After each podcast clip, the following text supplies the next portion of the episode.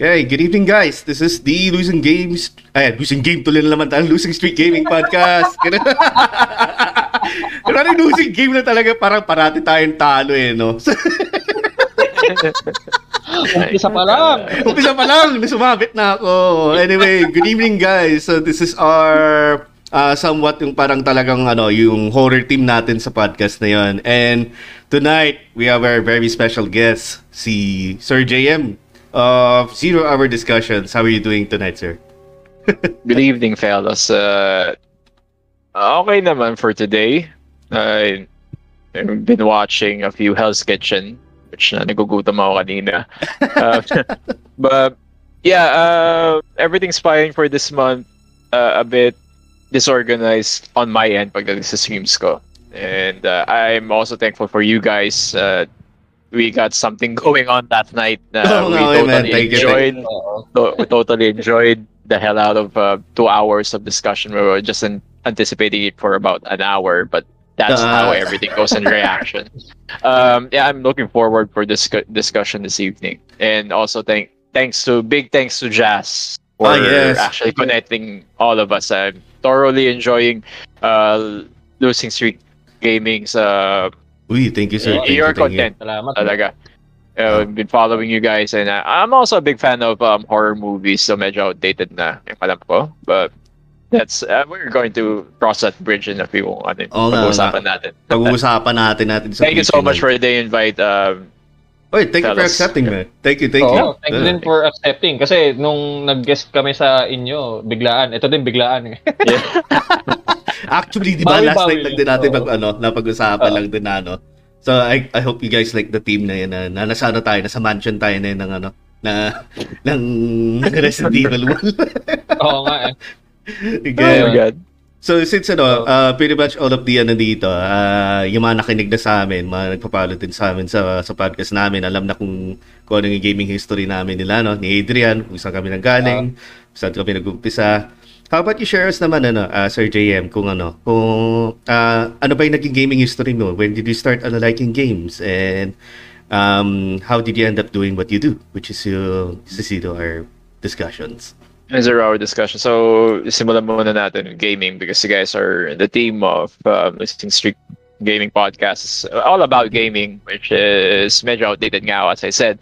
But gaming history-wise, where I started is around, I think it's in the early 90s. Sorry if you guys are hearing something. There's really something going on out here. That's sure okay. I don't hear it. Wala akong naririnig or something. Good. Kasi dito, I've been flustered na naririnig ko, may mga something. But anyway, moving on to that shit. Yeah, meron. Siren Blood Curse. Siren Blood Curse.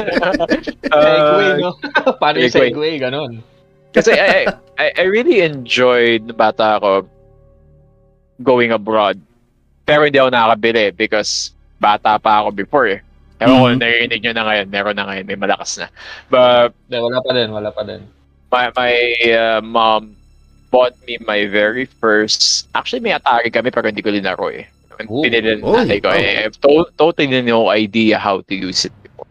And then natapon na lang. So back then, may kaya kami. So ako wala akong pakialam dahil bata ako eh. So if you're going to... So nga, sayang talaga. I did have brick game. I think all of us had that before. But after that, I did have the very first black and white na Game Boy. Yun yung pinaka-una ko. I think lahat naman tayo ganun eh, na nanggaling tayo sa brick games talaga. And yung Game Boy ko before, it's customizable pa dati. I know you guys know ko, sinasabi ko yung customizable na Game Boy. You have yung parang Game Boy mismo, and then meron siyang yung parang magnifying na castle. Meron ako na din. Tapos may warm light pa. May warm light pa siya.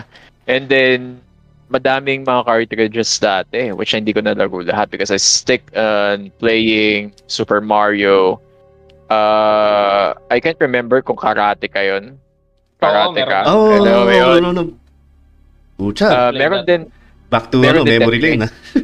Oo, meron din. Saka yung, I can't remember kung Roadrunner ba? Loadrunner. Loadrunner yun. Parang Loadrunner yun. Oo, yun. Pucha nga na. Isa pa yun. Yun.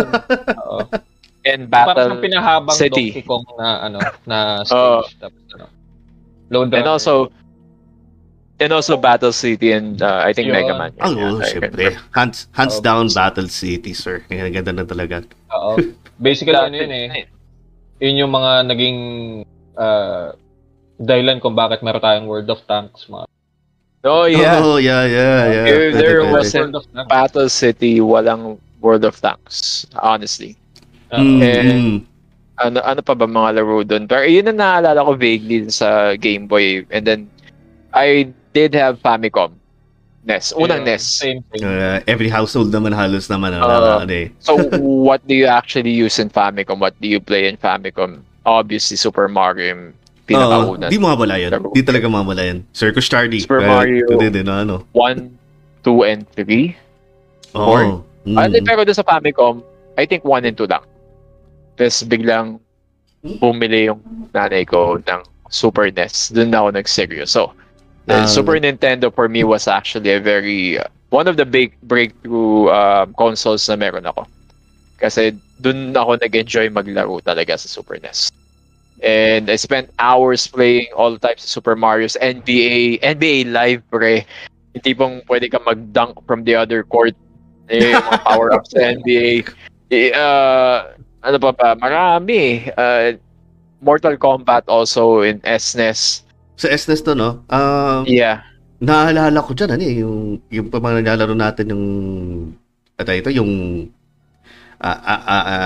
Teenage Mutant Ninja Turtles, yeah, na ano, gano'n. TMNT meron. TMNT. Also, Power Rangers. Both Power Rangers, some parang fighting game and also the semi... Oo, lang po yun. Ang tawag doon, beat em up ba yun? May mga missions. Tama. There's also the Power Rangers doon. Parang yung meron silang nilabas yung sa movie. Yeah, that is yung movie. Tapos yung first 3 seasons na parang versus mode yun dati, yung parang fight. Gusto ko yung fighting kasi yung fighting, ano siya, you're on the swords fighting, which is very enjoyable. Pero yung talaga nag-spend time akong sobra is Super Mario RPG. For some reason talaga nagustuhan ko. Hindi ko pa nalaro yun ng Super Mario. You guys have to play. Gusto ko talaga Super Mario RPG is SquareSoft by that time. SquareSoft. Kaya pala may mga RPG mechanics nila nandoon. Kaya pala tinuloy nila din yung mga ibang Final Fantasy franchise sa SNES consoles na ganoon. And it's actually one of the most enjoyable games na nilaro ko. I've shown the PSP na meron ako, I still have the PSP 3000 which naregalo sa akin ng girlfriend ko. Thank you, love. Si Raiden, present daw siya. Present si Raiden. Thank you. Hi. Good evening.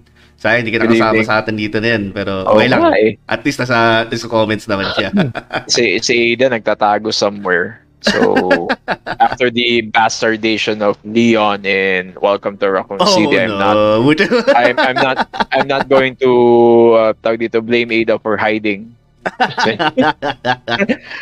Yun nga, yung Super Mario RPG is very innovative for me. This is the first time na nakita ako ng Mario.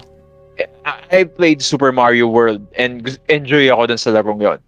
Sobrang enjoy ako sa Super Mario World.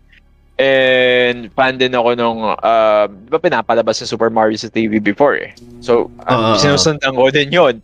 So, fan ako ng Mario talaga. Not really super hardcore pero alam ko yung Mario. So, nung PSP, linagay ko yung... Pala, napag-usapan nyo pala sa podcast nyo yung Super Mario movie nin.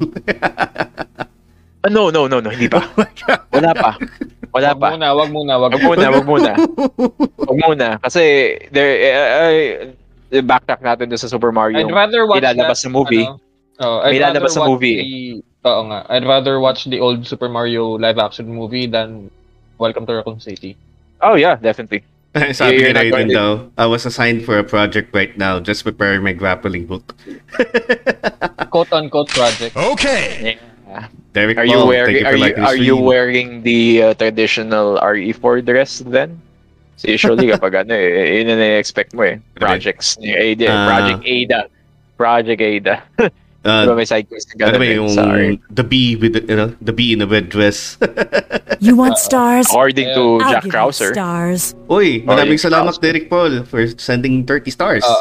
Hindi mo na natin gugulatin si Treha.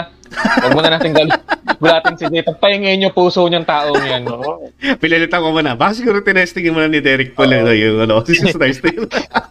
Sataram na. Ano yan eh? He's testing the water siguro. Gugulatin ko to sa iyo.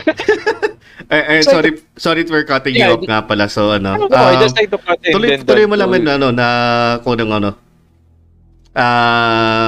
tuloy mo lang din ulit yung share mo kanina. Sorry. Yeah, before I proceed, Don, I would just like to also give a very big thank you to people that support independent creators such as this channel.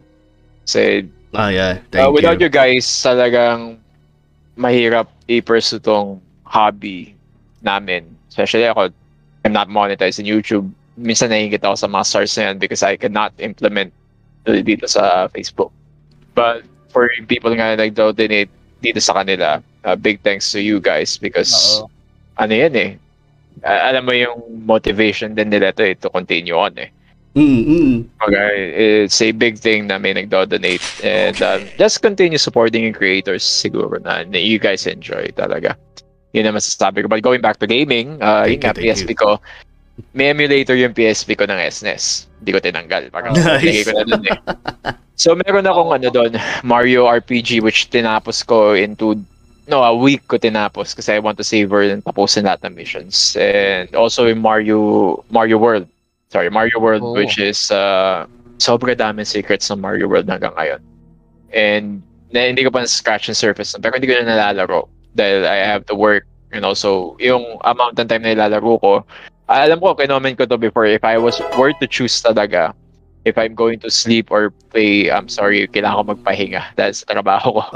Kaya na tayo. Sinabi ko before yun eh. It's not throwing shade on everyone na naglalaro. Parang sa akin lang kasi, importante sa akin na magpahinga. You guys know why. Sinabi ko, fair to akin talaga. Pero kung may luxury ng oras ako, why not? Diba? Parang, hey, I like to enjoy some games. I like to play. Diba? Kung paano. I also have Resident Evil. Ka lang, diba? Kumasingit ka lang ng gaming time. Eh, why not?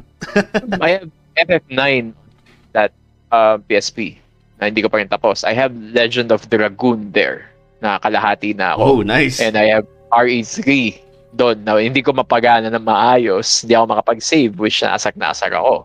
For some reason, may problema sa e-book mo na ganun na hindi siya e-boot eh, pero hindi nagsisave siya pero it doesn't register as a save game. So every time I load RE3, I have to start from scratch again. Yeah, may technique dyan. Turo mo minsan pare. Save state, load state lang. Ayun talaga.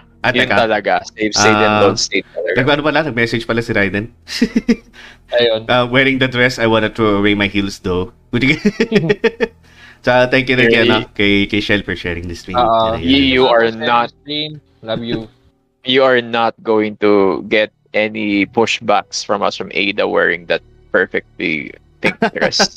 Red dress. Red dress. Big fan of Ada Wong. Alam ni Raiden yun, I'm big fan of Ada Wong.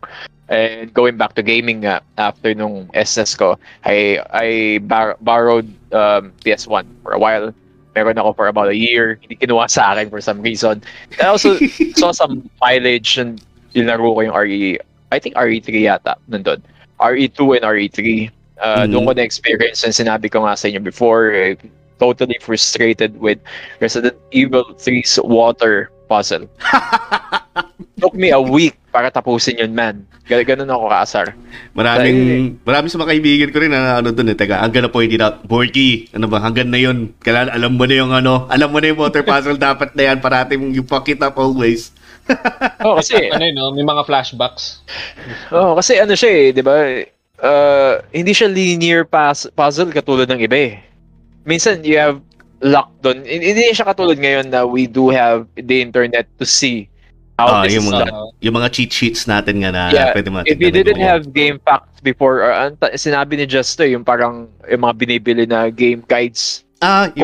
May pinupuntahan daw siya sa Mega Mall dati na pinagbibilan na parang mga yung parang puro mga Xerox na mga photocopy lang na na puro mga notes ganun. Yeah. Then may share din pala ako doon na nabanggit ko na namin sa previous podcast na about yung tungkol nga sa yung gina-jot down mo pa yung ano, yung yung mga dapat magagawin and shit, tapos pinapa-photocopy ko pa sa mga ano, sa mga classmates ko doon.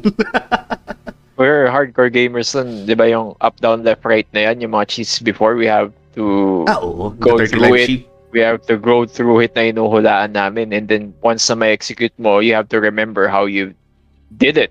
Oh. Kasi wala kaming libro. Wala, yun, back time ng bata tayo, wala pa tayong pera noon para bumili ng mga ganito. Oh, wala tayong media nun talaga na to get to sana. To get to sana information related yung mga tips and tricks. Ganyan. Which I also begs the question, mamaya ako siguro tatanungin. Pero ayun nga, fast forward, siguro most play game ko before in the PS1 is NBA. Kasi yun, NBA, yung, okay. Height ng NBA dati, seasons NBA live, na. No? Yeah. 90s to, yung 90s na, no?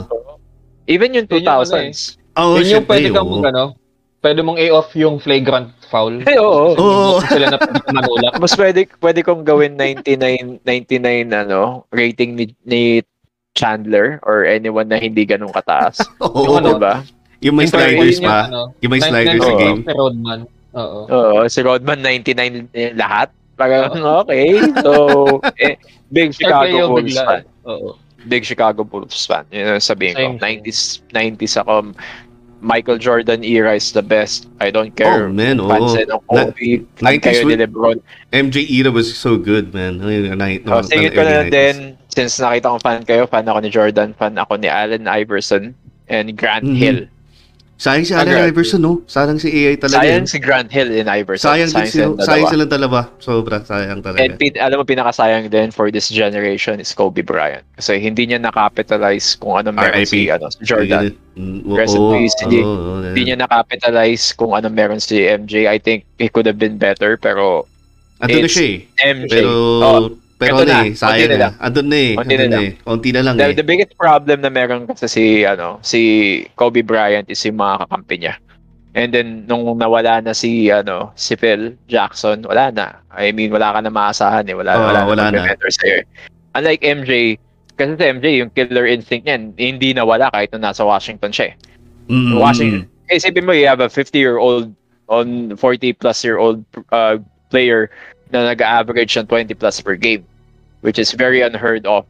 Dumaan si Dasman. Sabi, good evening, everyone. Yes, good evening, sir. Good evening. Yan, we're getting some crowd going in here tonight. Mga big names. Thank you so much for hanging out with us and nawala na. Well, basketball still gaming. So, yun nga. Okay.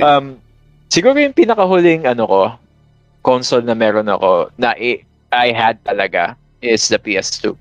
PS2 yung meron ako. And yung pagkakaroon ko ng PS2 is around, very late na rin. Around 2008 ako nagkaroon ng PS2. Ah, pucha, ano na yan, ah? Borderline na umpisa na ng PS3 May PS3 na yun. Meron na. So, I got a deal in eBay.ph na nagbebenta sa'yo ng PS2 for around 4,000. Sabi ko, sige, kunin ko na. And this is the Fat Edition. Yung malaki pa na, ayoko kasi nag-overheat eh. So, yun nga. Maganda ka yung fat eh. Ganda yung buhay pa yung fat ko. Hanggang ngayon lang pa rin ako. Kung kaya mo mag-ayos mo, baka paayos ka tayo or something. Kasi enjoy ako dito eh. The biggest issue lang that I have with PS2 is, I think, yun nga, the lens problem. Yung lens. Pero easy ni-resolve siya pag i-modify mo na siya ng yung... lalagyan mo ng hard drive sa likod. Lalagyan mo ng hardware sa hard drive sa likod pala ganun, tapos yung tinatawag lang free MC boot. Kumbaga parang doon doon ka magbo-boot ng para mapagbasa ng yung PlayStation 2 mo sa sa hard drive. Pero dami na sa Shopee, 'di ba? Nang tawon nagbigay ako sa Shopee na, dami nagpapakboot dito dami nagbebenta eh. So meron ako noon, pinakita ko kay Jazz na meron pa ako nung I know you guys still have yung binder ng mga laro. Meron pa rin ako, buhay pa rin siya. Buhay pa siya. Buhay pa sa akin. So that's around 10 years na rin mahigit sa akin. Buhay pa rin sila. May shiner si Dasman about kay Michael Jordan din. So MJ was a different breed talaga. Inspired me to play basketball kahit kang team B lang ako. I cherish every moment of training. MJ was my rock, and it was a good experience. Kahit failed overall, it was something I was proud going to toe-to-toe in training with the likes of bring us when Buenafe and other great players. Bigla ako naka-flashback. Yeah, because honestly, swerte ka das kasi team B ka pa rin. You're still part of the team. Not experience mo yun. Swerte ka yung team B pa rin. Actually, fan ako ni MJ pero mas fan ako ni ano, for the position na nilalaro ko before. Mas fan ako ni Jason Kidd. Talaga. Oo, man. Parang siya yung ano eh. Kung i-compare mo sa anime, siya yung Kuroko eh. Puro ano eh. Puro assist eh. If you have a good point guard, kasi 90s Chicago Bulls spread, they have Ron Harper, for crying out loud. Ron Harper is also an all-star dati. Ron Harper was an all-star before, as far as I could remember, bago siya maging part ng Bulls, as far as I could. And all-defensive team siya. And overall yung team niya, you have Scotty, you have Ron, you have, bago pa si Rodman, andun na si Tony Kukoc, si Luke Longley, kahit medyo mediocre, pwede pa rin asahan sa defense and offense. And yung supporting nila, hindi ganun kagaling, pero the good thing is, nagko-compliment sa kanila. Pag mag-out si Jordan, may maasahan siya kahit may all-star. May callback siya, pero maasahan. Ngayon kasi palakasan na lang. The more all-stars na makuha mo, mas magaling ka, which is, I think, bullshit for me. Ayan, that's a totally different topic na kasi these days kasi ano talaga eh, kung magaling ka mag-tres, okay yan eh, pasok ka na, ganun-ganun. Anyway. Ayoko sumakit yung ulo ko. Ayoko mag-rant about basketball next time na siguro. Yung PS2. So, majority ng nilaro ko sa PS2, gaming history is, I played MGS 2 and 3. Oh, nice.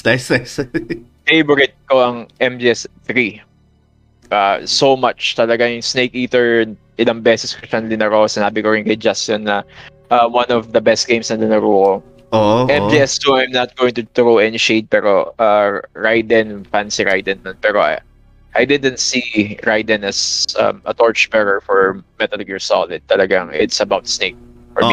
It's about Snake din talaga. Pero I have to give it with the game. Give it to the game. Kasi kung ano nangyayari ngayon, it is reflecting. Yung sinabi ni Kojima doon, yung mga in-establish niya, especially with tech censorship and everything, nangyayari na ngayon. So, I have to give that props to Kojima on formulating some very good story na kapag share ko sa inyo, may link ako share sa inyo mamaya, na kung ano yung sinabi niya about tech censorship and how the media actually manipulates everything, nandun siya. Anyway, ano pa ba? I did play Siren, man. Pero hindi ko tinapos. Kasi sa PS2. Sa PS2 lang. Ang hirap ng 1 sa kanon 2. Hirap nga. Sobrang hirap ng Siren 1 and 2. Pero kayo lumabas yung yung Blood Curse. At least medyo madali siya eh. Madali na konti eh. Nakakagulat ka lang. Tone down yung difficulty settings ng Blood Curse, to be honest. Dinaro ko yung Blood Curse sa bahay ng kaibigan ko. And it's a totally different game doon sa 1 and 2. Kasi yung sa 1, lalo na yung 1, men, magsastruggle ka kung paano kumilos.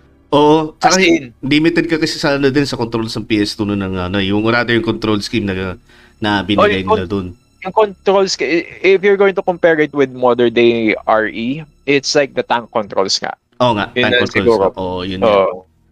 May sabi si Sir Dasman, so MGS2 sucked for me when I first played. Saka I hated playing it so much to collect all of those damn dog tags para sa stealth camouflage, infinite plan, and weeks ni Raiden. Totoo yan, actually. Naging problema ko rin din when I was also trying to platinum the game kasi requirement din yan na kunin lahat ng mga dog tags ng... You actually... RA Platinum Hunter, diba? Platinum Hunter yun. Ay, sorry Adrian, parang medyo nanakalo dyan. Magano-ganon ka na. Okay lang, sige. It's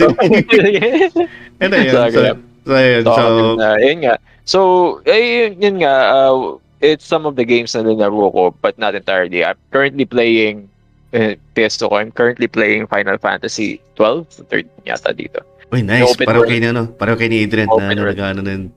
Kasi sa kanya yung Zodiac Age eh. Unfortunately, yun yung wala sa akin eh. May pagkakaiba to doon, Adrian? Meron. Kaya nga Zodiac Age, parang yung job class nila is, kumbaga, yung license point system ng original Final Fantasy Western release doon sa 12, it's much more simplified na yung parang i-unlock mo lang yung mga items or weapons for that character. Ang hirap dito eh. Ang hirap dito eh. Sa original? Oo. Actually, mas mahirap dun sa sa akin, ngayon pa lang nahirapan ako dun sa sa management nung sa job system dun sa sa Zodiac Age kasi pag hindi mo pa nakuha yung update 1.04, permanent yung class nung character na yun. Tapos yung classes lang yung pwede mong gamitin. So napaka-limited nung mga items tsaka nung weapons na pwede mong i-equip dun sa isang character. But nung dumating yung last update, pwede mo na siyang i-interchange basta pupunta ka lang kay Mont Blanc to change your job class, parang ganun. Sabi ni Raiden, regarding the Metal Gear Dog Tags trophy, I never got the chance to complete it. I was about to throw my controller that time. Yeah. Controller range. Sorry to cut you off. You could actually see the kinship na meron tayo sa audience, people that play the games. Yeah, they do. They do really play the games. It's really important you have some sort of fellowship and community na talagang, alam mo yun, na naintindihan nila kung sinasabi nyo. Kasi the topic and people na mabobore out, which we're really thankful na yung gaming community natin. We know our shit. Wag daw pagkain na, no? Kasi pagdating sa pagkain. Sa mga live streams lang yan. Sa mga live stream yan. Pag-uusapan kasi namin pagkain, nagagalit ka agad si Rini. Pagkain, kape. Ano pa ba yung mga pinag-usapan natin ng Jay? Yung mga rants natin ng, yung tungkol sa, sa yung pag nasa IT department kasi sa mga, sa mga kumpanya na, mga out of the blue na, out of the blue na mga... Ano ba, mas masarap? Coco ba o Macau? Yung mga tipong ganun. Naku, ikaw na nag-open ng topic din, pre. Mamaya. Anyway. Out of topic na. Going back to the gaming history, medyo condensed ko na ng konti. So, ayun nga, favorite game of all time. At least for me is a survivor horror game, which is Silent Hill. Oh, man. Oh, nga pala. Congrats nga pala dun sa, sa podcast nila. Oh, man. Ang haba ng namin. Usapan namin yan dun. Oh, guys, go ahead and check out Games Ilog podcast. Nandun yung, yung nila. Check him out, guys. Andun yung pag-usapan nila ito dapat, Silent Hill 2. So, maybe we can brush on that, maybe a little later. Sa horror team. Dinaro ko yung 3. Yung 1 dinaro ko, I forgot to say, pero hindi ko tinapos. Some deep inside me telling me that I should not finish the game. It could be my really religious belief. Kasi that game for me, it's a bit demonic. We know kung paano ginawa yung Silent Hill 1. If you guys played it, we'll talk about that. And Silent Hill 3, for some reason, tinapos ko siya. I wanted to see Heather Mason kung ano yung ginawa nila. I enjoyed Silent Hill 3 for some reason. Though I didn't internalize kasi it's off my beliefs eh. Para I just played it for the entertainment. For entertainment lang. You just have gonna have to take it take it in and then this other. And there's some weird for me. There's some weird connection between Metal Gear and also Silent Hill. Meron ba? Lagi ako, yun ang nararamdaman ko each time nilalaro ko eh. Parang may connection talaga sila eh. Even in Metal Gear 1. Metal Gear 1 ngayon. Oh, may and also with 2. Kasi Metal Gear 2 na, 'di ba, may part na parang magiging horror siya. Parang konti yung take over yung codec mo. Yeah, yung diba, sa sa huli. Yun. Magandang i-bring up yun kasi hindi pa namin na, 'di ba, Adrian, hindi pa natin na nagko-cover pa ng Metal Gear 1 nagko-cover up na ni Adrian, hindi pa Metal Gear 2. That could be an entire topic on its own, yung Metal Gear 2. Oo, Metal Gear 2. Maraming pwedeng pag-usapan sa 2 na nagre-relate ngayon and also how it relates with other survival horror games. Silent Hill. I can compare it na rin eh, parang yun yung I can go as much as to say, parang yan ang video game version ng ng Day Live. Lalo na pagdating dun sa sa huli. Anyway, basta tayo comments. Tingnan natin na ano, may share si Sir Dasman. Back in 2004, I think piniram ko MGS2 ko sa friend ko. Tapos hindi na matapos kasi sabi ni Campbell, turn the game off console right now. Oh yeah. It freaked him right out. Ganun, oh, yun nga yun yung pinag-uusapan na natin kanina. So, and then, sino pa ba na ganun dito? Ayan, si Raiden. Regarding the Metal Gear... Ay, hindi pala. Si, ano pala, Silent Hill 2, first time I got mad na nagwala ako. The effort I put on trying to keep that woman alive only to end up dying. Yes. Yun ang ano, naglakad na siya na sa ano, whatever sa atay ito. I'm not sure kung sinong woman na yung kinag-uusapan mo doon, pero... dalawa yun eh. Dalawa kasi. Sabi ni Sir Dasman, yes, Silent Hill 2 for me. Damn, that game really got me, lalo na after breakup with my ex. I felt like James, I wanted something to punish me. Rip Maria. Si Maria nga pala. Oo, oh, si Maria. May sinabi si Dasman dun sa comment nung ano. Yung nga, kinipost ko yung kay Jazz. Yeah, you have to watch Twin Peaks din. Kasi it does relate. It does connect a bit. One of the, not best, pero one of preferable recommendations watching this season. Siguro Twin Peaks din. Pero, ayun nga, Silent Hill 3, I played it. I enjoyed it. Pero, and I felt that there's something lacking with the game, and I'm not sure why. Nakuha ko lahat ng pwede kong kunin doon, even yung secret na alam mo yun, yung suot ni Heather na parang yung parang Sailor Moon, parang Sailor Moon thing. Sailor Moon, no? I collected everything, and yung enjoyment na nandun, pero sabi ko, well, why didn't I actually enjoy it? Yung alam mo yung level of enjoyment or fulfillment na gusto ko. I played the game in its entirety. Played it 2 times, pero kulang. Kulang. I mean, and then I just...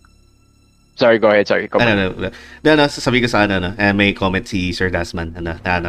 After finishing Twin Peaks, I wanted to rent a room in Baguio. Pag Silent Hill feels ba? Tapos ano, saka may lightsaber si Heather. Ay, oo. Yeah, meron siya. Sa 3. Nakakatawa yun. Anyway, nakakatawa yan. Sige. Yan na yung gaming history mo. So more or less, you brushed over karamihan din sa mga horror team namin. Silent Hill 2, mamaya na natin discuss yun. Obviously, masasama din sa usapan natin yun. Siguro, no? Silent Hill 2 is my favorite game for...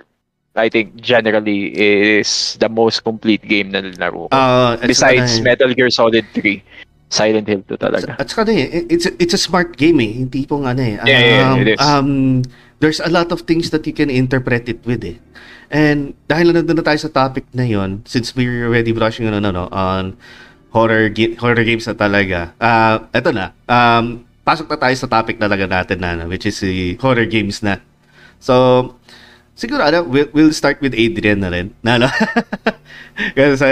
Sorry, Adrian. May tate ako. Napatantal kami. Okay lang. We'll start with Adrian since pwede ko rin kasi if not, baka mas marami pa atang alam sa horror game sa akin si JM or something. Pero ano, I think also meron din mga ibang games na siguro na hindi dumaan sa radar ko na nalaro mo Radiant. So, hindi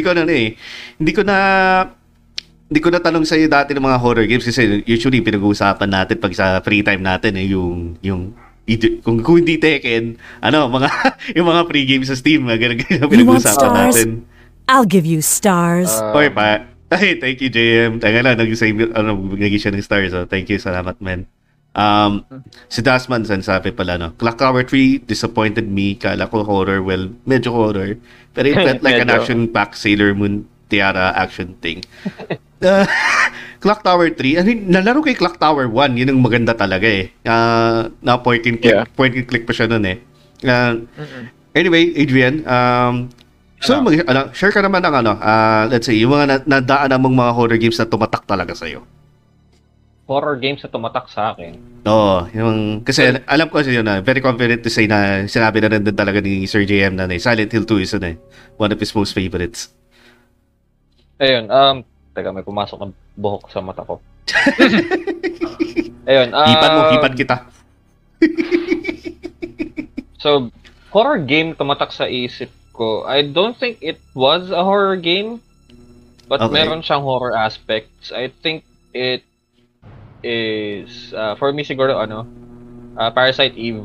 Oh! 3. Oh! Oh! Ay, ano pala, 2, sorry. 2? Okay, nice. Nice. Tapos, sa mga newer generations, hindi na kasi talaga ako masyado naglalaro ng horror games kasi nga, I'm a scaredy cat. Ako din. Paano pa kaya pag hinarap kita doon sa ano natin, no? I wasn't that inside back then, so...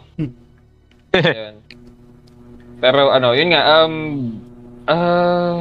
newer generations, the last game or horror game I played was Resident Evil 2 Remake, eh. Nice. Oo. Tapos ano, this is one release, eh. Natanong kita doon, nanana, kung nalaro mo ulit, eh. You played it on release noong 2019? Yung ano? Start of the year? Oo, mga ganun time. Kasi parang after graduation ko yun, eh. Nung sa second course ko, doon ko lang siya nalaro na medyo maayos-ayos. Saka wala ano pa ba? I tried, I really wanted to play yung the remake ng Resident Evil 0 yata yun. Ito yung kay Rebecca, no? What? Tsaka sino ba yung kasama na? Oo, si Rebecca. Si Rebecca. Yung lalaking nakasando. Isang nakasando na guy na... Alam mo ano, nakalimutan ko yung pangalan, eh. Pero kaya ako hindi ko pa nalaro yung 0 na yun. Ano, medyo parang na-turn off ako sa mechanic yung papalit-palit kayo. Yung... Ayaw ko na, para sa akin lang. Parang I think that bored me as well. Parang sa akin kasi ano, I find it boring na yung you had to switch places in that kind of way na hindi siya nakakatuwa sa ano ko, sa enjoyment ko. Kumbaga parang hindi ko ma-enjoy yung game kasi ganun yung mechanics na ginawa nila. Unlike meron talaga mga games na yung kailangan mo talaga silang kailangan mo magpalit ng character just to use just to activate a door, open something. Normally sa East, ano, sa East Memories of Salseta, saka doon sa East 8 yata yun, meron silang ganung mechanic East? Na you need a certain alam mo, unang basa ko doon no, ano, eh, wise. Hindi ko nga ano, eh, sabi. Hindi kasi ano, nung binasa ko yun, hindi ko maintindihan ko ano yung title. YS na to. Parang East pala na East. East pala. It's an alternate world or alternate reality or alternate dimension England. Or Europe, sorry. Europe. Wala lang, share ko lang yan. Anyways. Sorry, going back dun sa Resident Evil 0, si ano, Billy Cohen. Ayun, Billy Cohen. Yan, nice. By the way, singit ko lang din pala. Sorry na, no. Sabi ng PJ. May mga comments tayo, eh. So, before that, si Sir Dasman pala. Twisted Metal Black wasn't a horror game, pero that game gave me Twisted Dark feels as a preteen, and finishing the game and watching all their stories, parang wake-up call na rin in real-world things that get fucked up din talaga. Ganun nga, eh. Sa bawat driver sa, ano, eh, sa Twisted Metal series talaga. They all had this parang super dark backstory. Background. Background story na ganyan. Ano, na parang, okay, so they are forced to play this, ano yun yung kay Jason Statham na game? Movie niya yun? Teka, alam ko yan. Yung parang ano?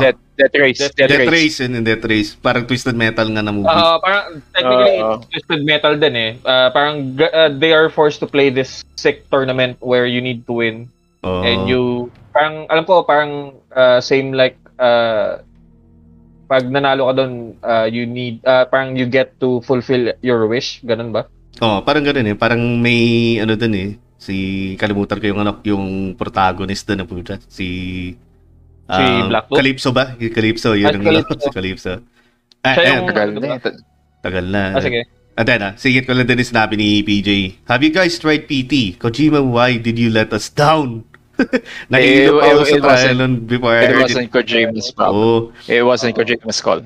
Unfortunately, it wasn't his problem. Pero ano, good news, I have some... they are planning, I saw that also. They are planning to... cancel the Silent Hills game. under Kojima Productions, hindi na siya under ng Konami. So, yun nga maganda. Ano ba yung huling ginawa ng Konami na Silent Hill, I think was Pachinko game, which is it's a Pachinko game na ginawa lang for Japan ng and so if you PJ lalo din namin PT din within this month definitely kasi horror team din yun and I still have it installed sa PS4 ko. Handaan nyo na yung mga stars ninyo pagdating sa PT. Let's go. If Derek and Alodia are watching right now, do your thing. Pagdating May sabi pala si Raiden, had an experience with RE0 back then. I made a switch. I made a switch mistake whereas the stuck si Rebecca sa ibang room na dapat si Billy na nandun. I had to load a different save file. Ay, oo. Ganyan, medyo naasar ako. Tapos minsan magugulat ka na nabumula yung screen mo. Ay, pucha. Sino natatama na? Inaatake na siya ng zombie. Ay, si Sir Justin dito. Medyo bobo pa eh. Medyo bobo pa nga yung AI dun sa RE0. Oh my God. Kung uusapan natin ng AI dyan, I have a huge bone to pick in RE5. And... thank you ulit sa natin. And si Dasman, funny enough, balik yung flashbacks dun sa podcast natin or about that. Basa ko lang yung comment ni Sir Dasman. Funny enough, the Black Mirror series reminds me of Twisted Metal. In a way again. Seeing the MSG Pachinko game broke my heart. Oo nga. Ang ganda ang ganda ng graphics, 'di ba? Nung sa Pachinko game ng ng Metal Gear Solid 3. Metal Gear, yeah. Ang ganda ng pagkakaano. If they made that a game, money. It's money. Yeah, when it comes with Konami. Konami, they tend to suck at listening to players or the consumers in relation to their games. I'm not even sure kung anong goal ng Konami. Diba? Siguro nag-iba na yung focus nila, iba rin nag-shift ang attention nila na ganun eh. So, sad lang. Very sad. Other games na nilalaro pa din bukod dun sa basically, yun nga, yung Resident Evil na talaga eh. RE4, 5, 6, Revelations 2. Mm-hmm. Yun talaga kasi parang, I think I've already said this before sa podcast natin with JM noong time na yun. Yung parang, the first three didn't stick to me kasi yung controls. It was super confusing. It was super confusing. Tapos, nung nagpalit naman sila ng... pagdating nung sa over the shoulder 7 pagdating nung 7 saka nung 8 they changed it to a first person which FPS. I have problems on playing kasi may sakit ka nga, diba? May sakit ka eh yun nga mobility issues para hindi naman sakit parang hindi naman parang vertigo na rin parang gananan. Oh, mine is called benign paroxysmal positional vertigo eh. Tsaka, aside from that, meron din akong astigmatism. So,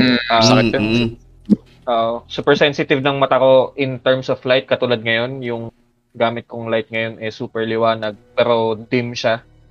Tapos kulay-pula. May iba yun ng, ng orientation, position. May mga iba yun yung orientation ng ilaw mo. Taas mo na konti. Medyo overhead. May sila kasi yung plug niya. That sucks. Pero malapit na ako makakuha ng medyo mas siguro by next podcast or next week. Yeah. Alam mo paano mo makukuha kagad yun. Guys, send stars. Panghulat jumpscare. Share ko pala. Dumaan pala may naisan si Jasmine. So, mobile games atagin naman ng Konami. Karamihan naman kasi mga gaming companies na yun, they're switching mostly, may mga mobile games na rin sila just to, para magatasan lang nila yung ad revenue na natatanggap nila kahit free game. So, and another, naisip ko bigla, do you guys consider Catherine a horror game? One of those games I enjoy in the PS3 era. That's the diba? The one from Atlas. It's Atlas. Yung parang dating sim, you need to choose Catherine with a C or Catherine with a K. Psychological. Yeah, it's much more psychological. Tama. It's much more based on your decisions na yung parang what you choose or what you decide will kung anong klaseng boyfriend ka, gano'n. Parang gano'n. I tend to stay away from that kind of games. Sa mga team pa yan. And then, kasi, ito, si Sir Jazz dumaan din. Nice, thank you sir. Thanks, Jazz. Naging welcome na nandito ka sa stream namin. I know this is not counted as horror genre, pero when I played Bloodborne, takot na takot ako. Yung atmosphere ng team and vibe, monster design, takot na takot ako.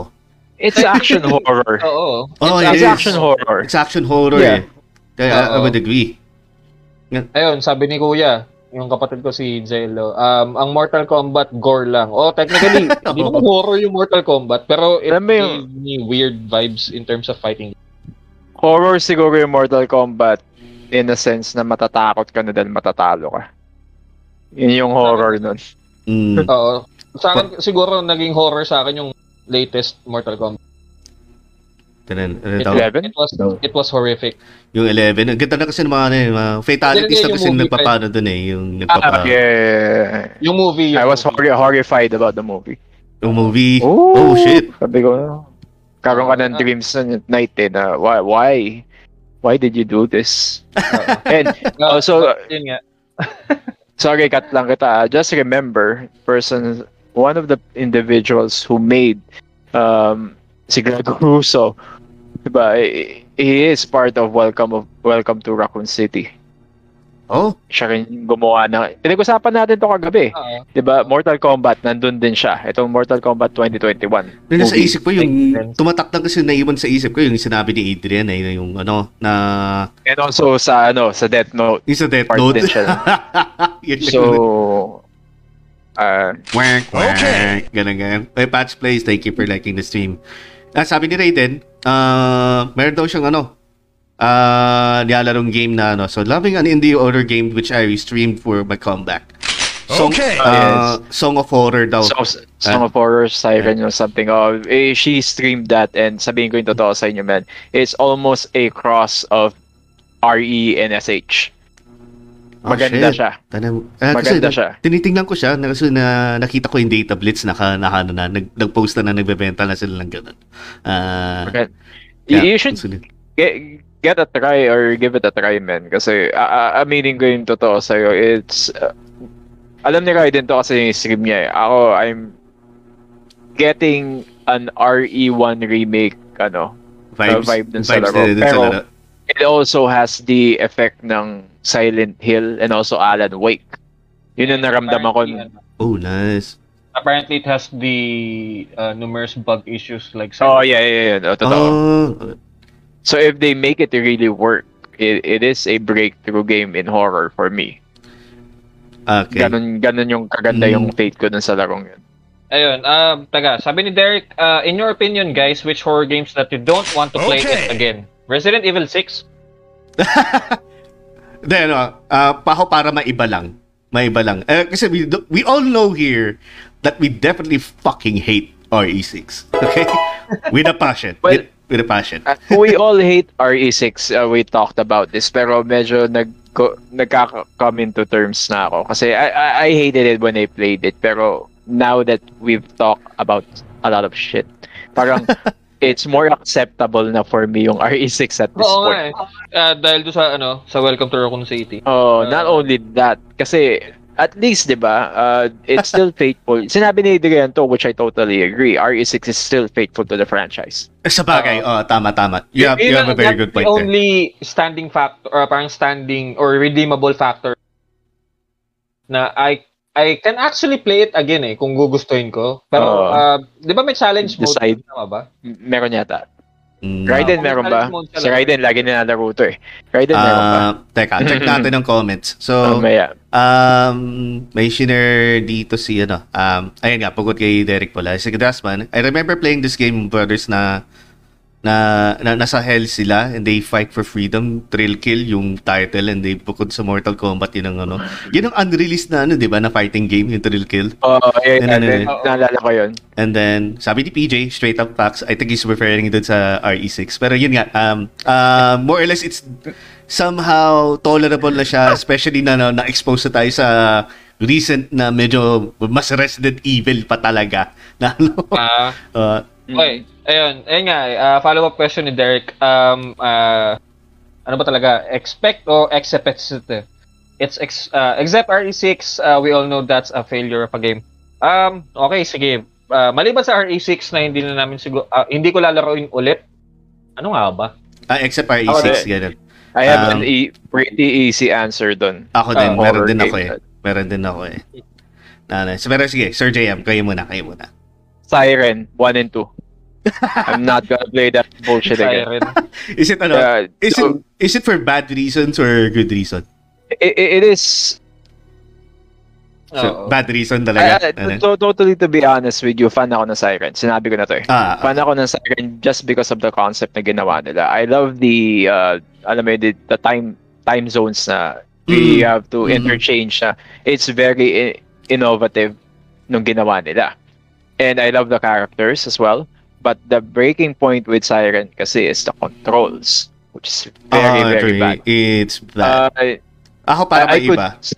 Ay, sige, sir. Sige, continue. I could suffer through a game na medyo mediocre yung ano niya, yung storyline niya, pero at least the controls is manageable. Alam mo yun? I could play through it, not saying that I'm going to enjoy it, but at least you have the controls right. Pagdating kasi sa Siren 1, if you guys don't believe me, just go ahead and get a copy. Meron akong kopya dito if anyone wants to borrow it. I would give it to you for free. But you know, nice and, man. So yan, hit up Sir JM lang. Tignan natin kung kakayanin nyo in your first run through. Kasi ako nag-give up ako sa second ko, lalo na sa 2. Dahil ang hirap niya, number 1, mahirap na yung Siren. Controls na mahirap na. And to tell you honestly, yung difficulty niya, mahirap din. Walang there you have no option. Actually, I could remember na parang walang option dito para i-toggle yung difficulty niya. So on top of having problems with controls, now you have to contend with the AI. Sobrang aggressive ng ghost AI nila. And yung main mechanic ng laro, you have to mind-jack people to see kung nasan sila. Saka ka lang makakakilos when they don't see you. Oh, God. And you... Sabihin natin may mga baril doon, they don't die from any weapons. So mahirap talaga siya. Even in Siren Blood Curse, ganun yun eh. Hindi namamatay yung mga kalaban mo doon eh. You only incapacitate them for a while. Incapacitate mo. So it's an easy for me na ayoko na laruin. Pero I'm watching the videos for people who play it until now. Kasi I enjoy it. Pero kung ako mismo lalaruin ko, I'm not gonna play Siren again. Talaga. Ako, share ko sa akin. So, para sa inyo guys, for bad reasons, diba? Sa akin, for good reason, kung bakit ayoko nang laruin ulit. Kay Adria, diba, RE6, yeah, definitely. Pero... Except nga daw, sabi ni Derek eh. So, nag-iisip ako ng papalit ko. Okay, so, para maiba lang naman sa akin, for good reason, I don't know if you guys have heard yung sa last generation lang na horror game na, Until Dawn, I know that. Sobrang ganda niya sin talagang yung tema na yung you have to make decisions to kung makakaapekto kung kumamatay ba itong tao na to, kung ano magiging outcome ng game, na kung makakain ba siya ng mga bata dito, makalaban doon mga Wendigo, mga ganun yung mga cannibalist na tao na nasa riba ng evil spirit, ganun. So yung mga twists and turns ng stories na yun were very unexpected. Oh, it's like your typical weekend na horror movie, yung parang yung summer vacation. I know what you did last summer. It's a typical slasher film na ikaw yung nagkokontrol ng outcome ng laro na which is fucking awesome talaga. So when I platinumed the game, got all of the endings na ulit parang ayoko lang laruin kasi gusto ko ma-preserve sa ulo ko yung na-experience ko sa laro na ang ganda niya. Kasi parang ako nanood ng kasi I had to go with the different kinds of endings. Kailangan kunwari yung ending na patay sila lahat o kaya ending na nabuhay lang yung MC lang, which is yung babae, or yung ending na ayun nga nabuhay sila lahat. Ganun. So ang nangyayari doon is parang pakiramdam ko, parang I did not just watch a movie na ginusto ko talagang outcome. Nakita ko rin kung paano yung mga what if scenario naman niya, yung nangyari. Speaking of what if, pinapanood ko na nga pala yung what if na, no? Yung Marvel's What If, Adrian. So, medyo nagustuhan ko rin yung mga ano doon. Lalo yung, natawa lang ako sa zombie episode. Anyway, so ano, Marvel Zombies. Ayun, so, para sa akin, Until Dawn. How about you guys? Is there any, let's say, a video game that is so fucking good enough na horror theme that you don't want to play again just for the sake that you want to preserve the memory in your head? Okay, ako, parang may naisip na ako, pero I'm not saying na nalaro ko na siya, pero if ever laruin ko siya, isang beses ko lang sa lalaruin talaga. Okay. Alien Isolation. Mm. Oh, yes, definitely. Oh, man. I forgot that game. Kasi nga lang hindi ko pa, nawawala palagi sa isip ko, gusto ko siya laruin kasi nga lang ano. Ang ganda nun, men. Is talagang iba. I mean, i-compare ba dun sa previous release na yung ano, yung Colonial Marines na sobrang layo, na sobrang lang fail yung the amount of bugs in the game, the amount of the story na akala lang yung pick up ano, from the derelict ship na ganun and shit na akala lang makukuha na yung hype trying to spring out of ano, Aliens 2. Hindi, it all failed. It was all over the place eh. Pero yung ano, Isolation, iba talaga. So, pati yung AI dun, grabe. To be honest, diba, people are touting or always saying that RE7 was the return to survival horror. I would debate that just because of Alien Isolation. Actually, Alien Isolation did that. It, man. Alien Isolation presented you with something very different. Kahit na, if you guys are familiar with the Alien franchise, this is very innovative in a way na you've never seen an Alien game na ganito. Not in Dead Space, not even tawag dito yung mga ibang mga Alien games na alam ninyo. Alien Isolation presented you with a problem na honestly hindi mo ma-overcome. Talagang exactly. You have to hide. Parang siyang amnesia na sobrang advanced. Diba? Yun yung dating. Tapos sabay if you try playing it on the most difficulty, halos wala kang taka sa Alien, pare. If it detects you out of its coverage, randomly biglang magta-teleport doon within the facility yung AI niya. Grabe yun. RE7 is actually a for me, it's a B-tier game kung ikukumpara mo sa ganda ng Isolation. Ayan. Sobrang thank you for bringing that up, Adrian. Talagang sobrang nakalimutan ko. Nakakalimutan ko. Thank you. That's a very fucking good point. And, pero masingit lang natin. Sabi kanina ni Dasma, masaya yung mercenary mode. I mean, all the Resident Evil games. R6. With the mercenary mode, totoo. Tapos, ito pa, sabi niya din, I remember Arkham Asylum, there was this part. May part doon na nakatakot eh. With the tear gas, and it was short, but I felt a great horror. Yes. That's a horror part dun. Lalo na yung sa stage ni Scarecrow, na hindi mo alam kung paano. Yun na yun eh. Gabi. Oo nga. Inducing fear with the Batman. Diba, yung may parang isa sa mga unsettling dun is Bruce had to look into the dead bodies. A body bag. Diba? Nandun si Martha, you know, si Thomas Wayne. Which Wayne, kinausap pa siya eh. Diba, parang, okay. It's really unexpected. It's really unexpected for an asylum Batman game na may ganun. Since it is in a mental asylum. You could say that. Right. And you do have Scarecrow doon. So, speaking of a mental asylum, merong magandang point na binining dito si PJ. Okay.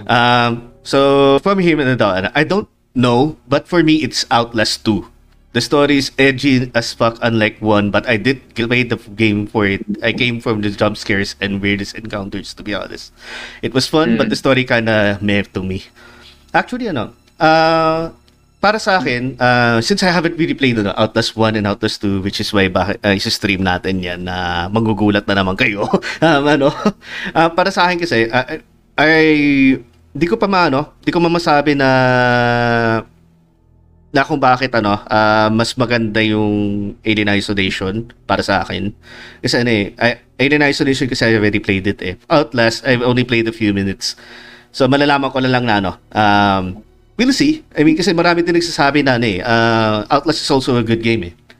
Outlast is a good game. Pero the issue with Outlast is parang once na matapos mo, ano na mangyayari? I mean, men agad ganyan. Nalaro ko yung 1 eh.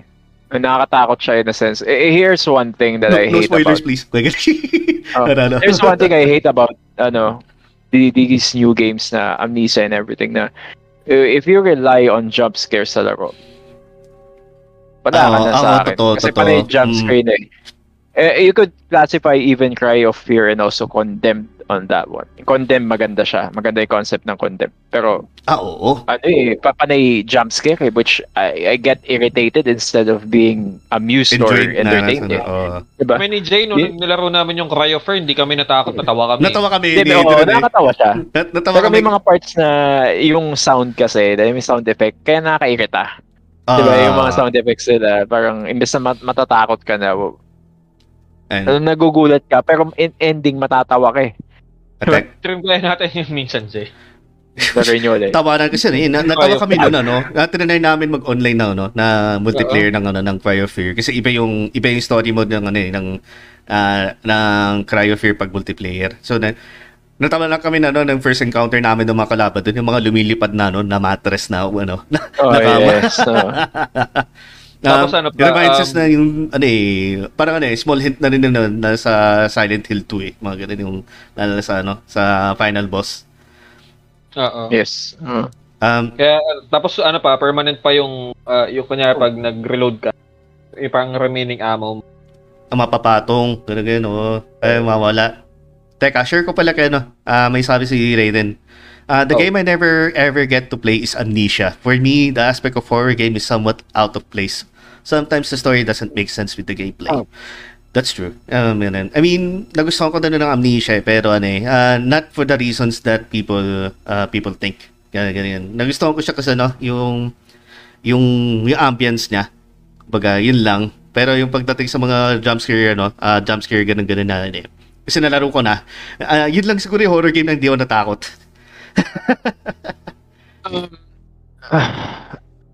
Have you guys played SCP? Which SCP? Wala ako sa bagay sa pala nilaro ko eh.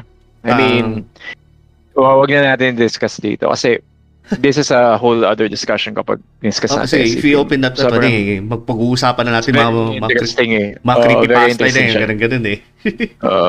Ayan, singit lang natin yung ni EJ. Vice versa po, what is the horror game that you'd play again someday or all? Bet si Kuya Jay, the classic.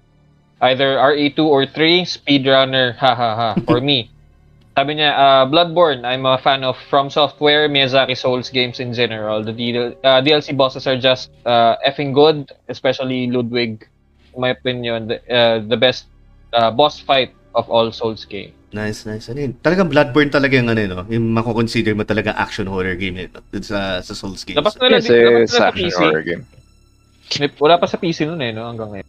So, anong question niya? Yung, what is the horror game that you would play again someday or always? Someday? Talagang sagutin ko na kagad easy yun eh. Hindi ko na i-explain kagad. RE2, tama siya. RE2 talaga ng OG. Gusto talagang ulitin yan. I'll go with, Parasite Eve. Good choice. Kasi, hindi dahil sa katunog niya ang Resident Evil. But, cinematic the concept, RPG? Saka yung the concept alone of Parasite Eve was something very different eh. It mixed the survival horror genre with parang JRPG elements nung time na yun. May gusto ko share dyan, pero mamaya ako i-share na, na hindi ganun binibigyan, pansin na game. Anyway, so yun sa'yo, para sa team. How about kay Sir JM? Labi si Silent Hill 2. Okay, yun nga pala. Definitely the Silent Hill 2. Pero as I said, may pact ako sa sarili ko na I'm not going to touch Silent Hill again. Kasi it's my belief na lang. Okay. It doesn't mean na hindi ako fan ng laro. I constantly said na it is one of my favorite games of all time and also the best horror game na nilaro ko. Pero if you're going to include action horror games, siguro The Last of Us 1. Oh! Sama ko doon yun. Shit! Una, tama. The Last of Us pala, no? Ganda. I didn't finish Last of Us 1. I got to play it until mid-game siguro. And the story-wise kasi talagang top-notch yung one. If I you're mean, going to 10 out of 10. Ganda lang ano. Ganda na story. If you're going to if anyone's going to debate to me that 2 was better, you haven't really settled into 1 first. Oh, you really have to play 1. That conversation will go a million ways sa magsasabi sa akin fans sila ng 2. Dahil if you're going to tell me na fan ka ng 2, and then if I ask you kung na-enjoy mo yung 1, sabihin mo na-enjoy mo yung 1, tapos and then mas na-enjoy mo yung 2, for what reason mo na-enjoy yung 2? Story-wise, basura yung 2. Sabihin ko na yung totoo sa inyo. I didn't play 2. So, sabihin nila yung hypocrite ako na hindi ko linaro. I don't have to play a game na ganun, tapos sabay naglalabas na kayo ng mga videos dito. Siguro, I was after the story because I know maganda pa rin yung yung controls niya. Dahil, alam ko, may kaibigan ako involved dyan Secret Six so, ayun, I would really agree to you na nun. I didn't like the story. I didn't like how they treat Ellie. I didn't like how they treat Joel in the first place. And also, definitely kay Joel. Pero, ang ganda ng graphics niya there's no contest na mas maganda ang graphics. Ganda ng graphics niya. Tsaka yung gameplay niya actually kahit controversial din na yung character niya sino ba yung isang ginagamit mong MC. Si Abby. Si Abby na medyo naging controversial kasi doon talaga yung The Last of Us Pero controlling Abby is actually so good. Hindi pang ni-wrestling mo yung mga yung mga kalaban mo. Kasi why I hate then The Last of Us 2 the message. Go figure kung ano yun. Go figure na lang. And also if you're going to make something kasi may marami nagpe-praise sa movie sa laro, which is sometimes I would agree na there are aspects na maganda siya, pero for me I don't need to play the game. Sabihin natin makabili ako ng PlayStation 4 probably. Yun yung one of the games na top of the list ko just for me in order for me to justify yung nararamdaman ko. Until na malaro ko yung laro talaga. Sabihin ko is one of the worst. Pero going back to Last of Us 1, yung story nun pre. Yung story na lang niya mismo. Kakaiba. I mean the first 15 minutes of the game pa nga lang ang ganda ng impact. Yun so, talaga. Ikumpara mo yung first 10 minutes, 15 minutes nun sa ginawa nila sa 2. Wala na. No competition. Kasi, no competition talaga. Last of Us 1 itself, tanggalin mo lahat ng cutscenes niya. This is how I see good games. If you could actually take all of the cutscenes and then yun lang i-play mo, you could actually make a good movie out of it. Including yung dialogues niya, paano sila nag-uusap, interactions, scenes. Nandun yung full package of Last of Us 1. And I'm not a hypocrite kasi dinaro ko yung 1. No, ganda na talaga. Finish it, pero nalaro ko siya. So, I could justify kung gaano siya kaganda. So, yun nga, Last of Us 1, Silent Hill 2, if there's another game na gusto kong laruin siguro, is I would agree with you people, Resident Evil, pero not 2 or 3. It's Resident Evil 1 Remake for me. Nice. Remake. Man, thanks for guys for sharing that. Before we move, marami tayo na comments na kaya basahin dito lalo. Maganda rin naman Palitan tayo. Sige. Actually, ikaw na lang. Ikaw na lang. Para masasaya.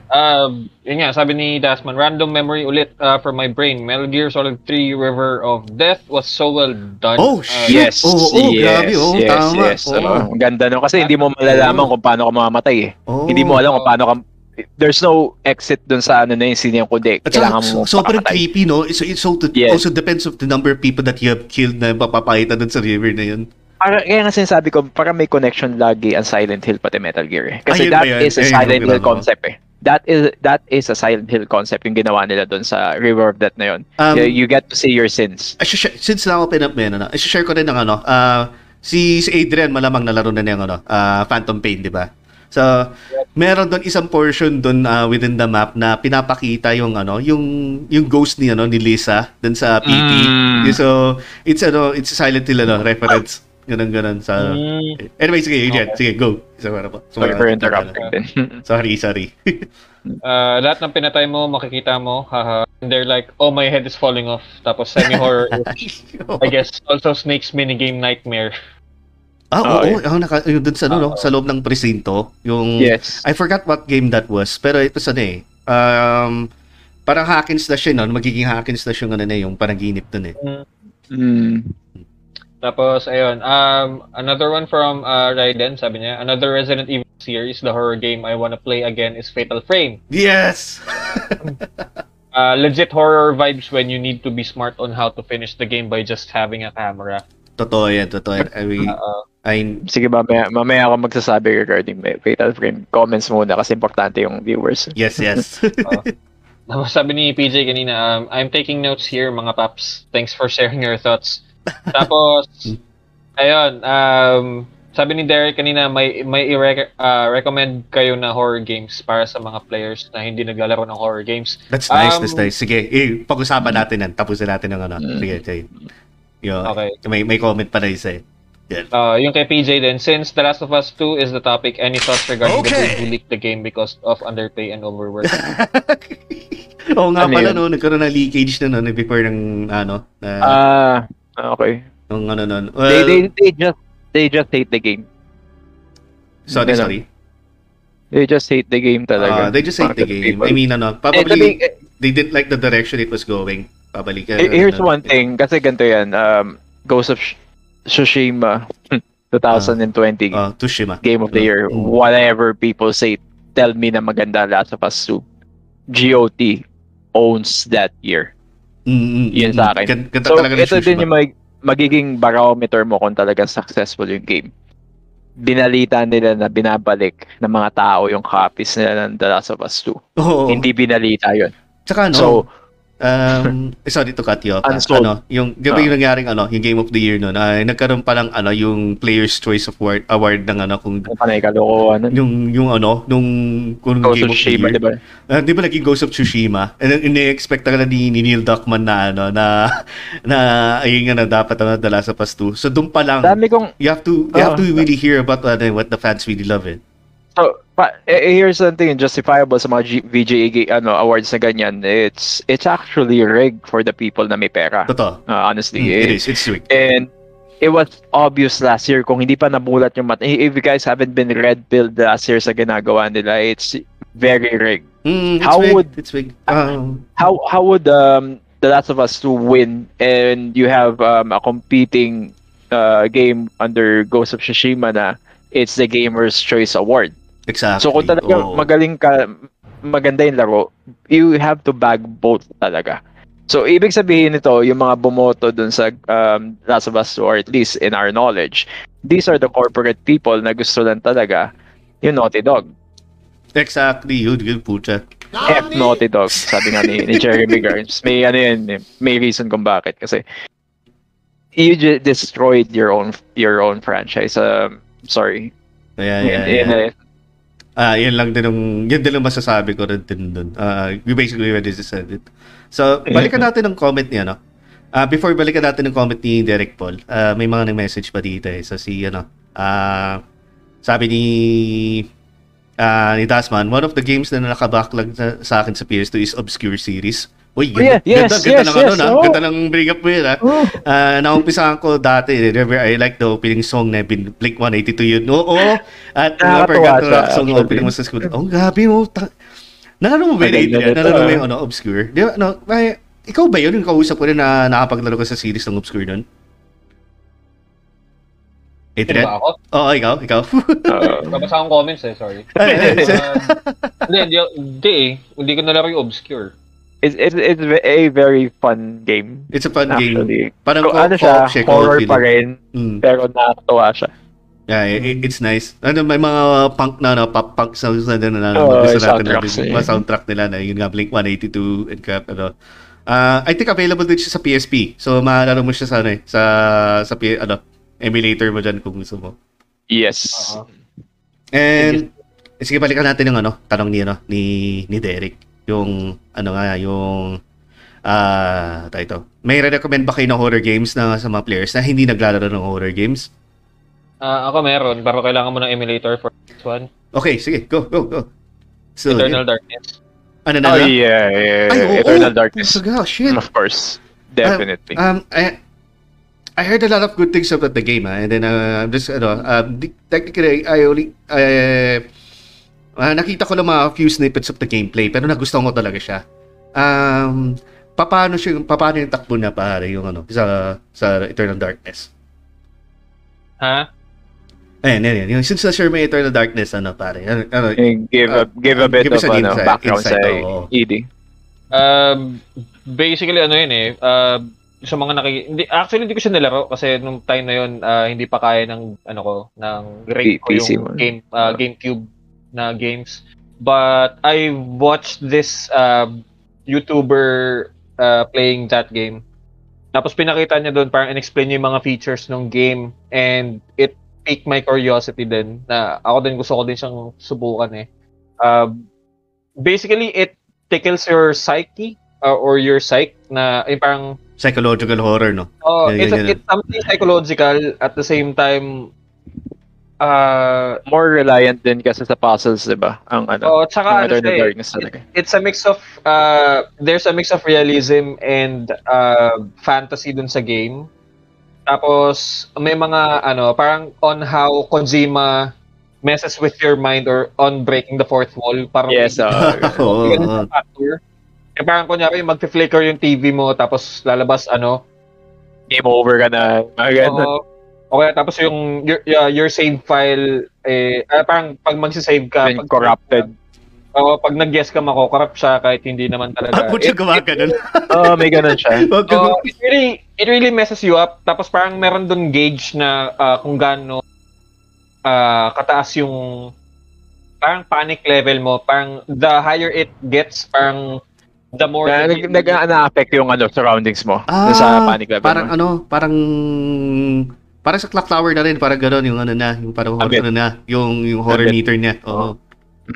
May horror meter siya, pero it was done much perfectly dun sa Eternal Darkness. Very much better. Executed better. Kaso nga lang parang it became a very obscure, no pun intended game. Yeah, for some reason hindi siya sumikat eh. Oh, hindi siya sumikat kasi GameCube wasn't that much well known eh. Especially dito sa atin sa East Philippines. Hindi din siya masyado nakilala dito. I had a few parang halos wala akong kakilalang tao na mayroong GameCube dito. Ah, yes. Saka mahal yung GameCube dati. Kasi nung time na yun, Xbox tsaka yung PS2 eh. Siguro, since you're on that topic na rin sa mga obscure na ganyan, yun nga yung Eternal Darkness na sinasabi mo na, ano, na yung gusto mo ipapalaro sa mga tao, diba, na bago pa lang sa horror game. Siguro... Ay, meron pa ako isa. Bago, sige, share mo muna. I haven't finished the game yet, but there's a PSP version of this, Corpse Party. Yun talaga, medyo big. Oh, yeah, okay din yan. Parang ano, parang, yun ba mga, parang mga cutesy thing, ganun-ganun, tapos yung pala horror. It's basically like an RPG maker game. Parang ganun yung dating niya. Is it near like Catherine? Hindi. The way it looks, parang siyang, how do you explain this? Final Fantasy 4.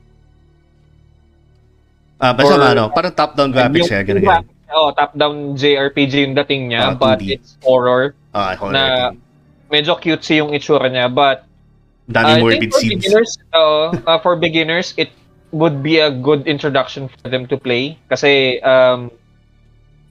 although horror siya, hindi ka medyo madidistract dun sa cutesy element nung game na parang you wouldn't expect something that cute to be a horror game. Horror game. Parang naalala ko tuloy yung mga pinipilit din natin ng mga viewers natin na maglaro ng dito yung Doki Doki Literature Club na. Oh, yung DLC. Parang ganun yung approach niya, but it's an RPG talaga na you need to do tasks or puzzle siya if I'm not mistaken. Oo nga, I did that. ayan, share ko yung sa akin yun ngayon, minimension ko na dapat na ano, na na i-share na hindi ganoon ka kakilala na rin, pero as well na para sa mga tao na pwedeng malaro na rin. I'm surprised na wala nagme-mention sa inyo kung ano eh, yung hunting grounds na ano, yung Predator. Hindi siya ano eh, hindi siya Predator eh. Basta ano siya, horror game siya sa ano, sa PS2 na ano siya, main protagonist nun si Fiona. Meron siyang kasamang aso. Kamukha siya si, ano, kamukha niya si Jill. Mechanics siya doon, nagtatago ka. Nagtatago ka sa mga, kumbaga, mga denizens doon sa loob ng castle na nag-abduct sa'yo. Ganun-ganun. So, since hindi na pa na opening up yun, hindi na pa na alam yun, I advise that you look it up. And then, another one, indie to eh, indie, pero accessible siya sa PC. Ano, pero ano, isa siya sa mga ano, parang ito. Ang tawag doon yung it draws heavy inspiration sa ano, sa Fatal Frame series, which is Dread Out. Yung ano, Dread Out. Kung ano siya, Indonesian horror game na ano, na gamit mo rin ano, camera sa pag-exercise sa mga ghosts. Pero yung camera na yon is ano, your mobile phone. So, yung mobile phone mo gano'n na pinapacture yung mga ghosts. Doon mo na-exercise sa mga yon. And then, last one, if you have the means, kung meron kayong ma-access gano'n na, PT. Definitely, it's one of those games that you have to play na horror. Para sa akin. And, before yung kanina, hindi, kasi nililist lalagay recommended things natin para makita din nila. Okay. Ano yung kanina sinabi mo before Haunting Ground? Ay, or after nun, sorry. Dread Out. Dread, D-R-E-A-D. Dread Out. Saan ano siya? Platform. PC siya. PC. PC. Actually, available nga siya sa... available din siya sa GOG. So, alam mo na, Adrian, kung saan nila titignan nila. Alam mo na yan. Okay. And, tapos PT, no? PT. Tapos sir, ano, Sir JM, ano yung mga marirecommend nyo sa mga tao na hindi naglaro ng horror game na mararo lang ng horror game? Mahirap kasi magbigay ng recommendation. You have to gauge muna din ano yung ninalaro nila talaga. Sabagay, ano ba yung ini-enjoy nila? For ano nga daw eh, for non-horror game players daw. Yeah, pero anong ninalaro nila?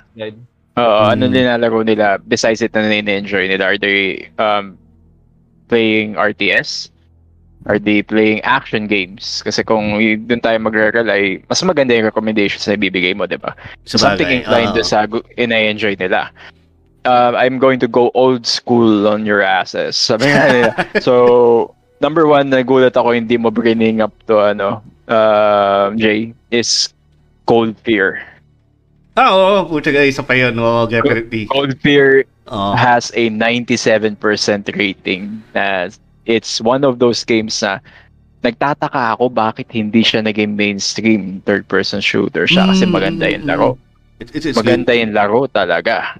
So, I would put that on the list. And also, if you're looking forward to playing Resident Evil pero undecisive ka, you don't like zombies pero you like, let's say, the feel of RE, you could go on Dino Crisis 1. Oo. Sa pa pala, Dino Crisis 1. I mean, ano talaga pag-usapang old school yun. Oo. Dino Crisis. Old school talaga, Dino Crisis 1. If you wanna go way back pa siguro, if you guys could research Sweet Home. Talaga old school ang gusto niyo. Oo, Famicom. It's a horror game. Pero hindi siya nakakatakot for Edison. Pero the way kung paano ginawa yung story ng Sweet Home, it's very unsettling. This was supposed to be Resident Evil, right? It was supposed to be dito Resident Evil. Na-inspire Resident Evil dito sa Sweet Home. Kasi for some reason, ayun nga, zombies and isolation sa mansion and guys, everything. That's on the Famicom. Family computer pa yan. Yung time nun. Pero you could look for it sa emulators. Alam ko, there are some sites na meron sa emulators. Meron siya sa Android. Meron ba? Ma-emulator ba? O ano? O yung mismong Sweet Home? Port yata siya. Oh, that's good. Home Sweet Home yun. Nice. Sweet Home nakalagay dito sa... Home Sweet Home din, I think yun yata siya. Pero if you go back, tama si AJ sa Famicom, it is there. Makita niyo yung history niya, may mga tao naglalaro. I have a question, is Sweet Home adaptation sa movie? Uh-huh. No, not in Netflix. It's not that. Hindi yung hindi Sweet Home na ano. So yung Home Sweet Home siguro yun. Pero yun nga, it's an old school Sweet Home series. I would recommend people to watch it. Maganda siya. Pero yung laro, it's a totally different thing. It's actually the game that's inspired RE. Talaga. It is. It is definitely. So another recommendation doon. Siguro, I have probably 6. Code Veronica. Sa mga may hilig maglaro ng ng RE, you have to take a stab at Code Veronica. At this point in time, tawanan nyo man yung niya, yung graphics niya, yung story niya, hindi nyo tatawanan. Kasi maganda ang story ng Code Veronica, and it will be bastardized in Welcome to Raccoon City. We already did this trailer breakthrough. It's on my YouTube. It's a bit of an issue YouTube channel. It's a Zero Hour Discussion. Yeah. Join us when we laugh at it. Talaga, when we break down some stuff doon. But anyway, number 5. I could go something more modern, pero ito nakatakot. If you guys want to scare the living out of yourself, go and play The Grudge sa Wii. Ay, oo. Tana, naalala ko yung unang na-expose sa The Grudge, kay nanglaro si PewDiePie nun sa, sa channel. That's na exactly. Very old school din. Pero yung datingan niya, di ba, parang rail shooter. Yung tipong, kailangan iiwas-iwas ka lang sa babae na wag ganun. Pero you can't escape yung nun. I mean, it's jump scary. Pero it's jump scary mo, solve mo yung puzzles, and then, dito, iwiwigil mo yung remote para ka ng battery. Battery. Ng battery, tapos ka na. Magwala ka ng battery. Pero yun nga yun, I hate jump scare games, pero this one takes a pass kasi yung ambience niya, and then nakaramdaman mo kung nandiyan na siya. True. You'll be prepared talaga. Pero you won't be prepared dun sa mangyayaring action nung babae. Yun na masasabi ko. And finally, this is actually a very odd game na hindi rin nagkaroon ng mainstream dito sa atin is Call of Cthulhu. Ay nga, luma ng luma na yun . Never ko siya nalaro. Not only Call of Cthulhu yung luma, which is very old school na, pero yung bago din. Yung bago-bago na konti. I haven't played it. Yung first person din na parang sinundan na ng inspiration ng Amnesia. Okay! It's actually the whole Amnesia thing. It's H.P. Lovecraft-ish, kung familiar kayo sa word na H.P. Lovecraft. Doon nila kinuha yun, pati Machine of Pigs. It's really inspired by H.P. Lovecraft. So yung Call of Cthulhu, if you like to play that, guys, ako hindi ko pa nalalago siya per se, but yung graphics niya ganda. Pero maganda. Sorry na, if it's comparable to sa original, maganda rin siya. And never forget, Silent Hill 2, the complete version. Don't play the PS4. Not the PS4 one kasi nawala yung whole essence ng Silent Hill, which is yung fog effect niya, wala doon. So sa PS3 yung pating voice pa complete edition. Play the old school SH 1, 2, and 3. Yep. It's really highly recommendable. Pero siguro yung pinaka-obscure na yun. Also, obscure, sinabi ni Das kanina. It is a very fun game. Oo nga. It is obscure nga talaga. Oo pa nga yun, di ba? Anyway, we have a bunch of comments right now. Before that, yun, okay na yun. Nasettle na yung recommendations. Okay na. Yeah, we're good. Okay. Basta tayo ng mga comments. Saan ba tayo na gano'n dito? Ayan, kaya si PJ pala. This is I think it's regarding dun sa yung sa rant dun sa Silent Hill. Or rather, sa The Last of Us. Sheesh! Sir JM will sheesh po yun. Ganun.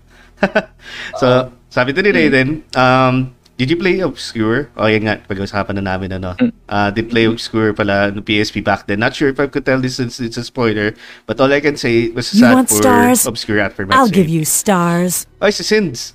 Thank you for sending stars. Thank you. Thank you. Thank you, Cindy. Thank you, Cindy. Friend ko yan. Yeah. And then si PJ, Danganronpa Corpse Party were my Wii games back when I was in, back when the game gave me nightmares and I did Doki Doki Literature Club. I think parang yung Danganronpa is basically parang Pinoy Big Brother.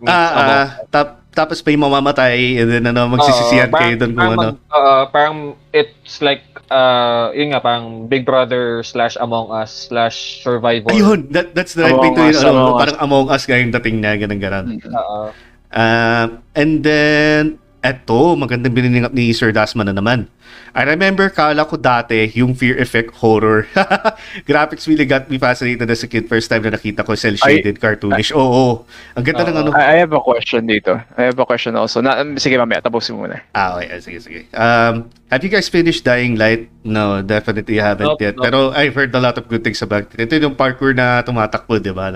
Well, my light is dying right now, but not Dying Light. I haven't touched it in years, nabubulok na sa game library ko. Ako din. I have it on my game library pero hindi ko pa nalaro. Dying Light yun yung ano, diba? Zombie parkour. Yeah, zombie parkour nga. Ganun. Derek Paul again, meron ba kayo horror games na gusto nyo magkaroon ng remastered? And your opinions kung anong babaguhin nyo sa game if ever bigyan kayo ng chance. Okay, maganda yan. Sige, pag-usapan natin na yan. Horror game na gusto natin na pag-remaster natin ng kung sino man developer na gusto natin. And ay pucha, nag-post ko pala dito mga recommended games. Nalagay ko sa comments yung okay. Ayun, sa mga nanonood, yung mga recommended games na sinabi namin that I actually put it in the comments. Hanapin nyo lang doon, nandun yung comment. And sabi din ni Sin, hi mga kuis, patambay lang muna, maganda yung topic. Thank you. Thank you for sa mga nanonood ng dati. Yes, thanks for being here. So we support as well. And right then, just to add, if the gamers do want to be scared, especially to the peeps who don't play horror games, Home Sweet Home for PS4. Uy, sige. Actually, nilagay ko nga din sa notepad yun. So, yung ano yung Song of Horror, no, na gisa na pa rin din na, no? Maganda yung Song of Horror. I could recommend Song of Horror talaga. Nung nakita ko ninalago ni Raiden yun. Maganda. I was blown away to the concept na. Ganda siya. Sige, thank you guys. Talaga marami ko na nakakukuha ditong input din wala lang pag sa horror games. Kailangan maayos yung bugs ng laro. It's still buggy. Singit ko lang. Shoutout kay Pauline Monleon, which is a student of mine for for liking the stream. Thank you for liking the stream nga pala. Yeah, thanks. I think my girlfriend is also watching, so big shoutout to you, love. Thank you for being here. Hello, good evening. Ang ever supportive na girlfriend ko. Okay. Sa akin din. Si Jay lang walang girlfriend. Oo na, sige na. Okay na. You have to visit yung stream namin kahapon kasi meron kaming promo for Jay. If you want to hit up Jay, yung contact number niya ay nasa page namin. Oy, wag na. Oy. If you want to hit him up for appointments, for guestings, para sa mga podcasts, ganun. Wow, what a segue. Okay. Good job. That's how you put a good segue. That's how you do a segue. Okay, ito. Speaking of segue natin to. Yung top, tanong ni yung remake. Yung Derek. Huwawa naman sana. Sorry. Okay na, sige na. Ako na yung single. Sige, tawaran na. Okay. Single pa. Don't put it as single lang. Single pa. Lang. Lang. De. I'm not going to accept that. Tangina. Yeah. Okay. Sige, doon tayo sa talong ni Sir Derek. If there's a horror game that we would love to have remastered na and then mga gusto kong dagdag, what would be that game? Diyan, nakakamot na si Sir JM na ano. Sayo mo na. Para, gusto ko kasi ano eh. Kasi more or less ano eh, may mga games ka rin nga na nalaro na hindi ko pa nalaro eh. I think it deserves more love, especially yung sa mga remake na lumalabas. Final Fantasy 7, 'di ba, nagkaroon siya ng isang napakagandang remake. Oo, magandang remake niya. I want that kind of treatment for the Parasite Eve story or the Parasite Eve. Yes. With the same treatment. anong gusto kong baguhin sa kanila? Kasi nag-iba yung ano niya eh, nag-iba yung play nung nung third birthday eh. Oo, nag-iba yung direction eh, di ba? Nag-iba yung direction eh. Oo, nag-iba yung direction nung game. Parang ang naiwan na lang doon is yung parang yung lore ng first two games eh. But I think ano, gawin nilang para ano siya, it's more like yung sa Resident Evil 4 na dating, yung gameplay niya. Over the shoulder. Ganyan din. Over the shoulder or kahit ano naman eh, kahit may, medyo malayo, parang Gears. Third person, ganyan. Gears of War. Parang Gears of War. Ayoko lang siyang gawing cover shooter kasi napaka, ano na nun, ang pangat na ng reputation ng mga cover shooters ngayon eh. For me ah. Pero ano, I want them to make the parang sci-fi aspect ng game to be more ano, to be more detailed kasi parang inexplain lang doon yung mitochondria ni Aya Brea gives her lang, gives her power. So parang I want them to ano eh, I want them to scientifically expound on it for ganun. Oh, expound on it. In a way na parang kung paano ginawa ni Hideo Kojima yung Metal Gear. Oh, na we're gonna dive down on the Metal Gear hellhole talaga. Lahat ng bagay may explanation eh, di ba? Oo. So, parang, it's basically, yun nga, yung sa akin, a game like Parasite Eve or Parasite Eve itself with the treatment of Final Fantasy VII Remake, with the gameplay of Resident Evil 4, and the storytelling of Metal Gear. Kaya mo hiningi pera, parang usapang parang $1 billion project na. That makes sense ba? Yeah, pero yeah, I think we all, ano, we're all waiting definitely for a Parasite Eve remake na sana nagawin nila. Oo. Ayun. So that's yours, Parasite Eve. And any other game that you want, ano, Habit by Bastard as well? Hindi kasi ginagawa ng Dead Space, gusto ko nang laruin eh. Oh, pucha, yun. Definitely gusto ko talaga yung ano. Tuwang-tuwa ako yung ano, yung Dead Space remastered. Sobrang tuwa. Pero ano, remaster nila yung Dead Space, sorry. Yeah, i-remaster nila. Yeah, meron nila. Kayo excited kayo, iba yung ano ko, itsura ko, 'di ba? Para. Oo. Mamaya actually, I think alam niyo na kung bakit ako ganito eh. Yeah. Yung nangyari kagabi na pinag-usapan natin, it's going to tie in sa magiging opinion yung sagot ko dito sa inyo. Okay, so, okay. Sige, mamaya. Oh, okay, sorry. Ayun, before that, ano, sabi nga ni PJ yan, may sagot si PJ. Sabi niya, for me, Ghost Rider 2. Ghost Rider on PS2. Actually, maganda nga yun eh. Oh, yes. Ghost Rider. Alam mo yung larong yun. When I was young, uwi agad from school para matapos siya. Watch the movie and the fan of Nicolas Cage. The bees! Ito yung tawa ni Nicolas Cage. Wrong movie. Yung tawa ni Nicolas Cage dun sa ano, movie na yan. So, it's talaga prime. Yung scene sa Ghost Rider, yung umiihi siya ng apo. That's my name. Van Helsing. Yung kay Hugh Jackman? Van Helsing. I never played it sa PS2 though. Nagkaroon din yata ng Van Helsing na ano, na parang Diablo-esque yung gameplay eh. Yung ano, alam ko yun, sa PC, yung parang Diablo ngayon, Diablo yung datingan. Parang rip-off lang ng Van Helsing ng ano eh, tawag dito. Vampire Hunter D. Some reason. Yun yung dating sa akin. I mean, lang sila eh. Oh, I'm a fan of Van Helsing, pero I cannot help to compare both kasi ang lapit eh. Sobra lapit ng ano nila eh. Pati character design and everything.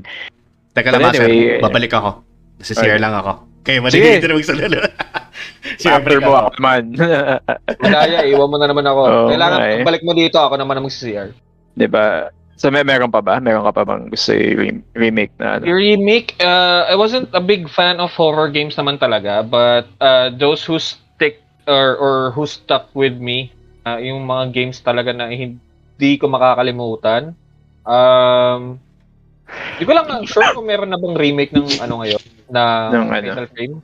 Pero hindi, parang feeling ko meron. Parang continuation yung ano yung Tormented Souls eh. Ganun ba? Parang yun yung pinakahuli kong narinig about FF and then wala na eh. Oo. Ano pa ba? Siguro bihira kasi ako talaga maglaro ng horror games since I really play a lot of RPGs just to stay away from those kinds of genre. Kasi parang yun nga, matatakotin na talaga ako. Abang inaantay natin, mamaya natin sagutin yung ng comment. So, kanina? Yung kanina, di ba tutuloy natin mamaya pagdating ni ni Jay. So, ito tanong ko lang sa'yo. Uh-huh. Do you think mixing a horror-themed game into an RPG would work? Like yung sa JRPG na sabihin natin turn-based? Sabihin natin na ganun. Parang hirap pero this is one of the burning questions na meron ako na why haven't we really seen an RPG game na horror? Tutusin. Technically yung yung sa Corpse Party ganun yung dating. What did I miss? Ganun yung Corpse. Sige, I think I should look into Corpse Party na ganun. Oo. But kasi, I should warn you, parang you will be underwhelmed siguro pagdating sa standards mo. Parang ganun yung inano ko eh. Na parang I'm trying to assess na pag nakita mo yung Corpse Party, it's not what you think it is. Parang ganun. Mixing RPG with horror? Psychological horror pwede, but yung parang survival horror then I don't think it will work on so many levels kasi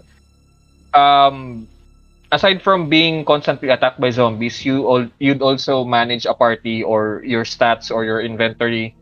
Siguro RTS pwede. Real time RTS. Strategy? Oh, pati horror pwede. Pwedeng real time, pwedeng strategy, SRPG, ganun. Technically yung di ba? Anong game 'yon? Sorry. Hindi World War Z. World War Z. Naalala ko yung kwenta movie ng World War Z. Hindi may parang Days Gone ba? Hindi Days Gone maganda. Days Gone maganda talaga. Oh, maganda. Oh, excellent game. Very underrated game ang Days Gone. Maganda yung pagka-open world niya eh. Pati nalalaman sa dami ng mga zombies na makumpul-kumpul pag sa mga kampo. And again, maganda ang story na. Ganda ng story na. Yun. Yung sa question kanina ni Remake. Yung RPG. If you are familiar with State of Decay? Yes, I am. Yun, RPG ba yun? No spoilers sa Days Gone daw. It's an RPG. It's basically an RPG na merong you're going to manage a community. Anong game? State of Decay. State of Decay. Okay. Oh yeah. Parang sana naging lumabas sa Xbox muna, 'di ba? Sa PC. Then I'm not sure kung available siya sa PlayStation. I think State of Decay ba 'yon or yung isang nilaro ko? Kasi tunog kasi yung pangalan nila eh. Pare-parehas. Anyway. Meron pang State of Emergency sa PS2, di ba? Yun na una sa gawa ng Rockstar. Sabi ni Dasman, no spoilers sa Days Gone, please. No worries. We won't. Kasi sobrang ganda ng game na yun. It deserves a freshman. Days Gone daw. Wag daw mag-spoiler. Another recommendation, sorry. Nakalimutan ko. Rule of Rose. Oh. I forgot to mention Rule of Rose. It's very underrated. Very hindi kilalang-kilala talaga. And saka, I think this is set on the 1910s, di ba? Yeah, 1910s siya. So, this is before World War I, or rather during on the verge of World War I. So, orphanage yun, di ba? Na pinuntahan na nakasama mga iba pang mga denizens. Yep. JJ. Yes? CR lang ako. Tuloy namin yung Sige lang, go. Tuloy namin yung yung tanong kanina. Tuloy namin yung kanina na yung remake. Gusto mo yung remake, Jay, ikaw? Ako na ba? Na-share mo na yun sa'yo. Hindi pa eh. Tayong dalawa. Okay, sige. I'll go first na lang. Kung horror game, kasi mas marami kasi masasabi pag sa RPG na gusto ko ipa-remake eh. Pero ano, pagdating sa horror game, pare, gusto ko makakita ng ano, Resident Evil 2 remake treatment ng Dino Crisis, pare. Gusto ko talaga ng ano, yeah, definitely. I mean, iba rin ang dating ng ano, ng Dino Crisis ng time noon eh. Sobra. Dinakaw mo na yung idea ko, so yun na yun. Sorry man, sorry man. Who doesn't want to see a real Dino Crisis and up in graphics and also better controls? Oh, yeah, man. Yeah. Yung gawa nila sa, no, sa Resident Evil 2 remake was so fucking good. Ang ganda ng controls, pati yung tagungtong pala ng pag-aapak pala, ng pagtatapak ni Nemesis, baka pwede may ilagay kay T-Rex eh. Yes. Ano, sa T-Rex na labas eh, ganun eh. And I also want to see Regina in all of her proper glory talaga. Oh, definitely. Like, sabihin natin na Ada Wong-ish yung itsura niya. Kasi ganun eh. Or Jill Valentine. Eh, with the short haircut na, ano, na kulay pula nga lang. Pero I really want to see yun eh. I mean, have you seen dun sa YouTube mga mods na ginagawa nila sa Resident Evil 2 na ano? Oh. Even sa 3, di ba? Even sa 3. So, bukod doon tinitingnan, let's not joke around, tinitingnan ko rin din yung mga R18 mods. Pero ano, pero more nagkakot ng eye sa akin, yung possibility na pwedeng nilang gawin dun sa, yung pag pinalitan lang ng models, like ano, yung ginawa nilang Regina, si Claire, yung ganun-ganun. Tapos yung mga zombies na ano, pinalitan din nila lang mga dinosaurs. Ang ganda nito, men. Ganun-ganun. So, andun sila sa section na nasa labas ng sila, ng labas ng RPD. Parang, ang ganda ng dating, tipong, this could, ano eh, kung di pa nakikita ng Capcom, Tom, ano eh, this is money. Talagang maraming bibili talaga ng pag i-remaster nila yung ano, Dino Crisis. I don't know why they're not making any moves on Dino Crisis for this long. Exactly. Kasi na-trauma sila sa 3. They did a Dino Crisis in space which doesn't make any sense. Exactly. Yun nga yung 3. Tangina. Hindi ko alam kung bakit napunta doon ang direction niya. Parang siyang parang Metroid yung dating nung larong yun for some reason eh. Oh, and... Oh man, there's a lot of things to pick on that na game na yun. Tangke na talaga. Meron pa bang iba? Well, mabasa ako ng comment lang ni Sir Dasman na naman na. Singit ko lang. One game na love to play is the original RE4. Like, grabe. First time seeing that game, yung may parang ghosts and stuff. Damn, I wish they would make an RE4 version of kahit sabihin nila na hindi canon or anything in production of the game. We talked about this before. Yung unfinished game ng RE4. Yeah, he's talking about yung ano, yung paranormal na ano, yung nakakatakot talaga. Yung nakakatakot, which ano, in a way nilagay nila sa ano, sa Resident Evil 8 doon sa House of Benevento, yung ano, yung sa Puppet Master. Oh, hi Dylan, you're back. Yan ka, madudu ka pala. Hello, kamusta CR? Ay, gano'n ba? Kamusta CR? Okay naman. Malinis. CR pa rin. Pinag-usapan namin, just for something that you missed lang, pinili kong game na kung gusto kong pakita na iparemaster is, Dino Crisis 1, na with the Resident Evil 2, remake treatment. If you imagine Resident Evil with dinosaurs na gano'n na mas maganda. So, ayan. Ayan, yung nibiling up ni Dasman nga na yung parang paranormal type na RE4. I also remember vaguely yung yung mga trailers na dati na pinapalabas yung mga channels na gaming channels doon na I forgot what they were called, yung nandoon pa si Olivia Wilde na way back 2000 2005 2004 na they show trailers na around 2001 pa lang na yung magiging next Resident Evil, which was yung si Leon na nandun siya sa blimp for some reason na yung tapos sinusundan siya na parang darkness thing, ganun yung trailer na yon. And then yung gameplay trailer na the following year na that way nung sa di ko alam kung anong convention yung pinakita yung gameplay ng yung merong mga paranormal shit nga, yung may parang multo na may hawak na hook, ganun na nagta-teleport pa sa'yo, ganun to be honest, if you guys remember the original CD ng RE4, it doesn't resemble anything about RE4 talaga. if you remember the design of the CD na RE4, di ba parang forest siya and then pula. Ah, so, yun. Kasi sa akin kasi ano eh, nakalagay lang ano, imitation tapos RE4 na nakasulat eh. Peke kasi sa akin eh. nakabili ako ng original before. And ah, nice. Nakabili ka. Yung CD lang nga, yung CD, yung box, syempre, it is what it is in the finished product. Pero yung concept kasi dating sa akin ng RE4 na CD before, it's parang Blair Witch, parang Blair Witch product, ganun. Oh, parang ganun. So it does resemble, I think, the unfinished concept na meron dapat yung RE4, which yung nakakatakot talaga na medyo paranormal-ish. Mm. So, yun lang yung share kong tidbit doon pagdating sa RE4 talaga. Also, may paparemake ka pa ba? Or wala na? Ako? Wala, yung pala pumapasok sa isip ko na eh. And then, wait. Ano? Ito, may comment nga si, ano, si Derek. Ah, sige, singit po manan. Si Derek. Sabi ni Derek, hard question. Anong genre ang hindi na magmamatch sa horror genre? For example, driving simulator genre plus horror game. Okay. Holy crap.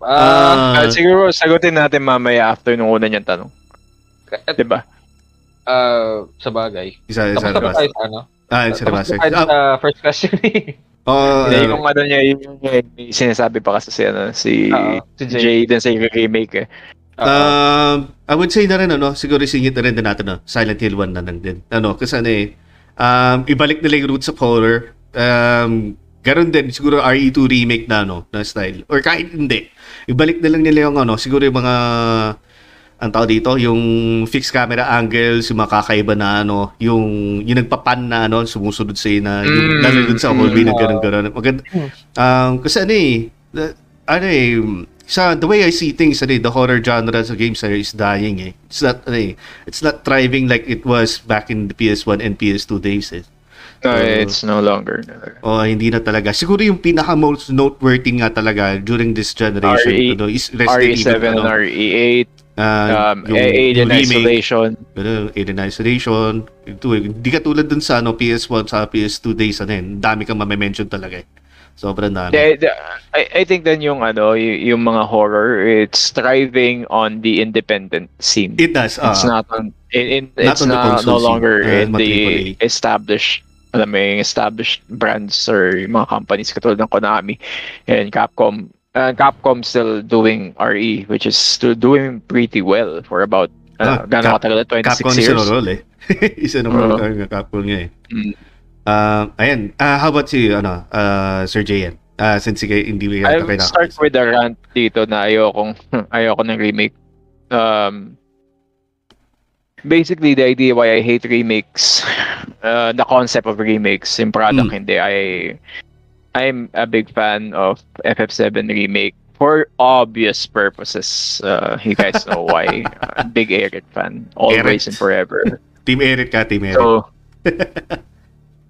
okay. The main reason why I hate remaking stuff is nasa ng creativity ng tao para gumawa ng bago. Ah, okay. So yun yung point ko nun eh. Kasi you guys, nalaro nyo na yung FF7R. It's not a remake. RJ, it's not a remake. You could at least agree with me that it is not a remake. It is a reimagining of FF7R. It's basically a reboot for me. Yeah.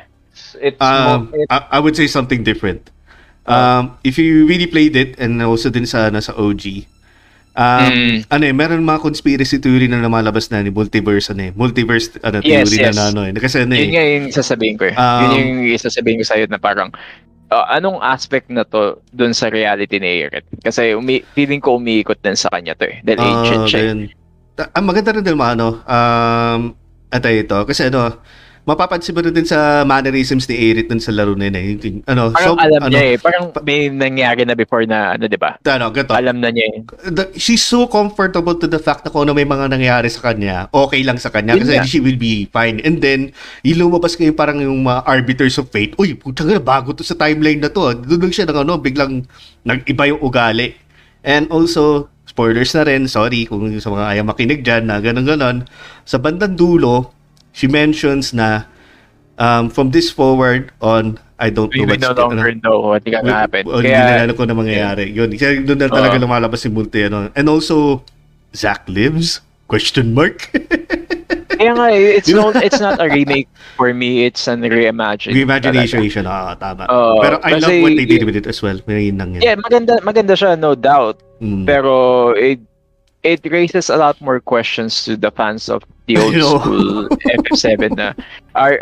Is it still the same? Kasi ako lang, I didn't play it, honestly. You know why? Kasi wala ako ng console, pero I'm watching some footages.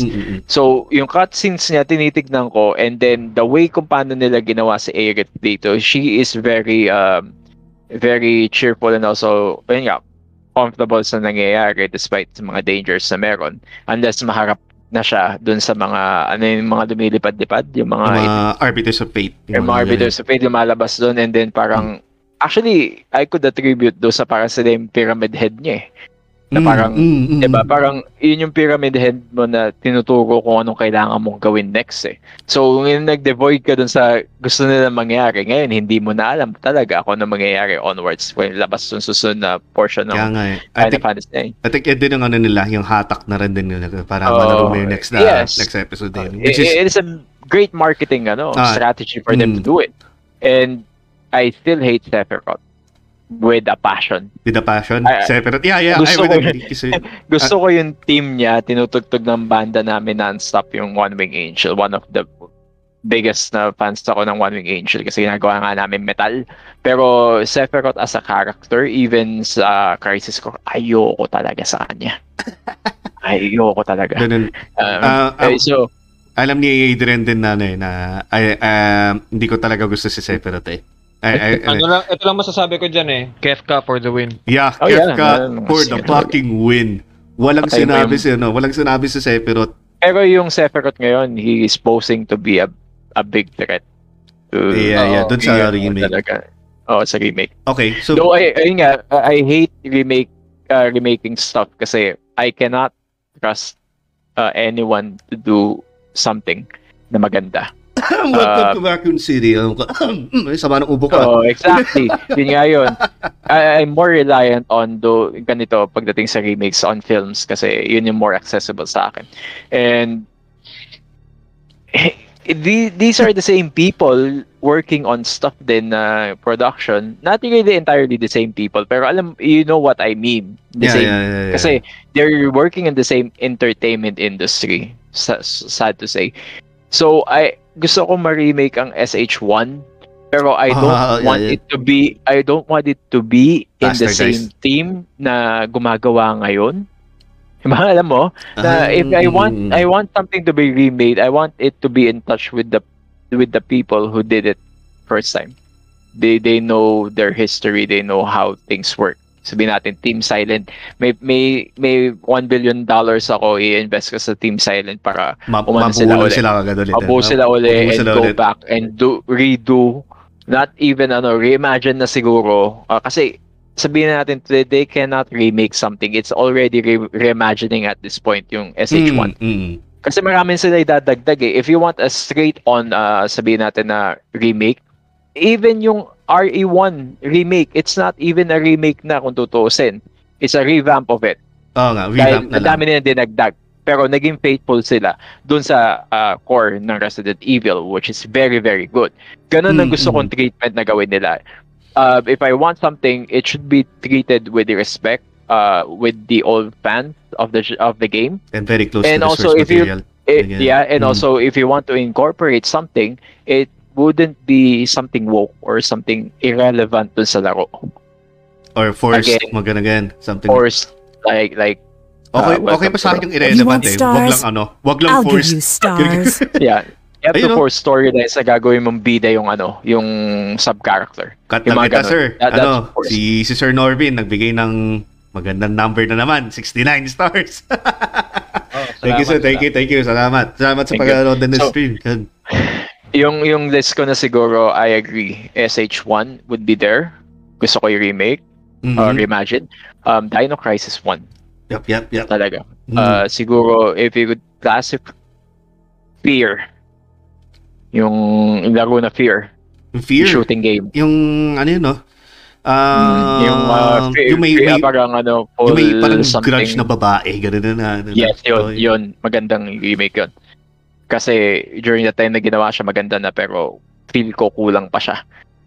And then, siguro, ano pa ba? Clock Tower. Original Clock Tower. Yeah. Oo. Sana gawin din lang ano, point and click din, kasi there's not a lot of point and click games are going out right these days.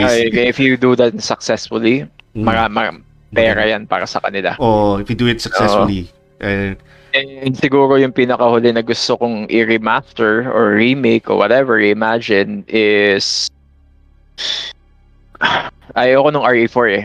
For some reason, ayoko nung touch nila yung RE4. So, kinakabahan ako din sa RE4. It's been ported talaga for so many times. So many times. Code Veronica. Oh, yeah. Code Veronica. Definitely. So, yun sa akin. Yun yung top 4 ko. Nice. Thank you for sharing. Sorry for the semi-rant doon, kasi wala kang mapagkakatiwalaan sa entertainment industry ngayon. Eh. Sorry. Kaya maganda nung ginawa nila sa RE2.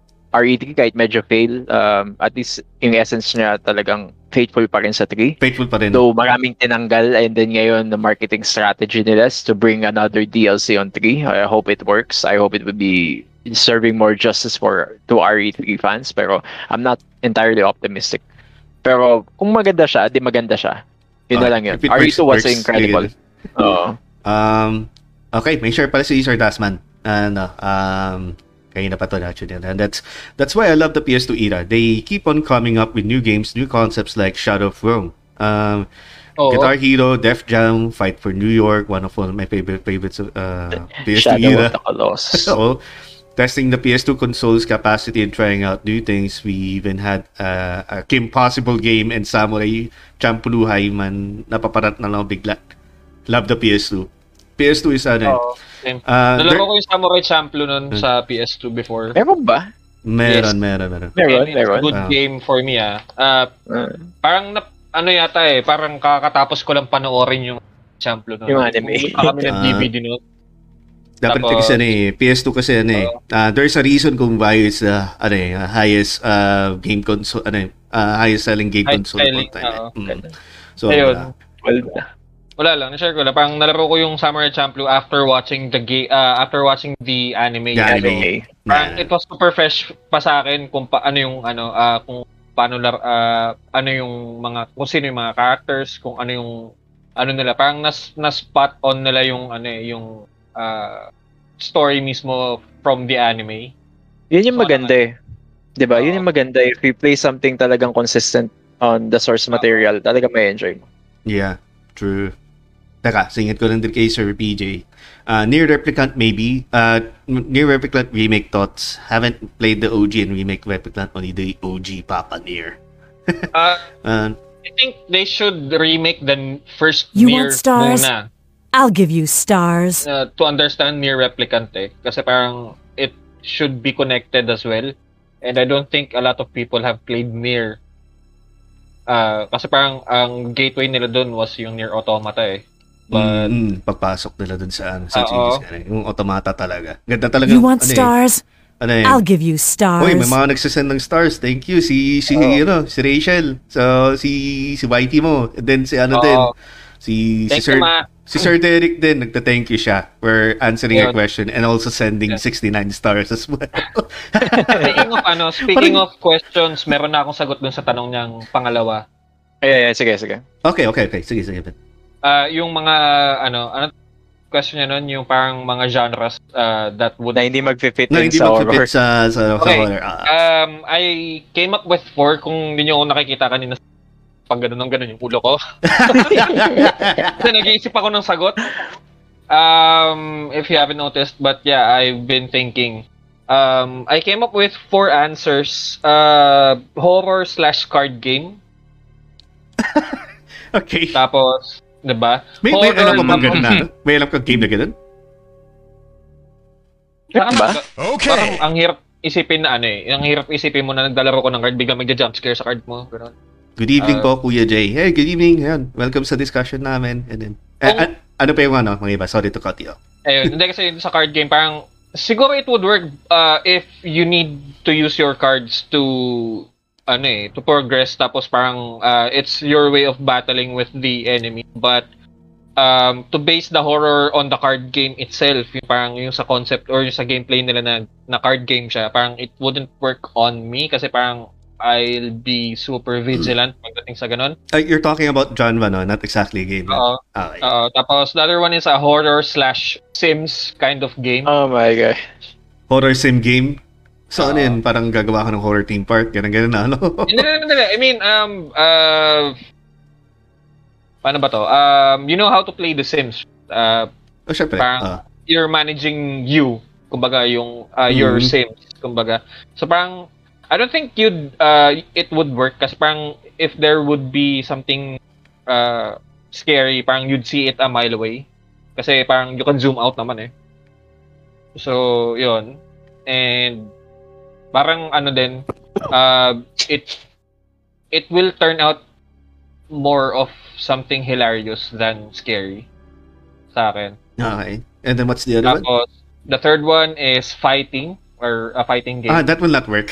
Fighting horror game. It won't work talaga. It will, but... Killer Instinct. Hmm? Killer Instinct. Killer Instinct yun eh. Hindi. Parang ano pa din eh. Hindi ako natatawag. Killer Instinct eh. Pero yung diba, medyo... Share ko pala dyan. May share pala ako dyan. During yung days ng early Mortal Kombat 1, Mortal Kombat 2, Mortal Kombat 3, hindi siya nakakatakot pag nasa arcade. Para sa akin kasi nakaka-hype. Hindi pong maraming nanonood sa likod mo. Hindi pong nakakatakot kapag sa console mo linalaro. Pero pag nalaro mo sa console, tapos yung mag-isa ka lang sa kwarto, tapos ganoon ang boses ng announcer, round 1, fight! So, kunwari, Sub-Zero wins. Flawless victory. Fatality. Maganda. Parang yung kinikilabutan ako noon ng pagkabata ko. Yun ang naalala ko pagdating sa horror. Horror fighting na sinasabi mo. I would agree na in an overall sense, hindi talaga mag-work.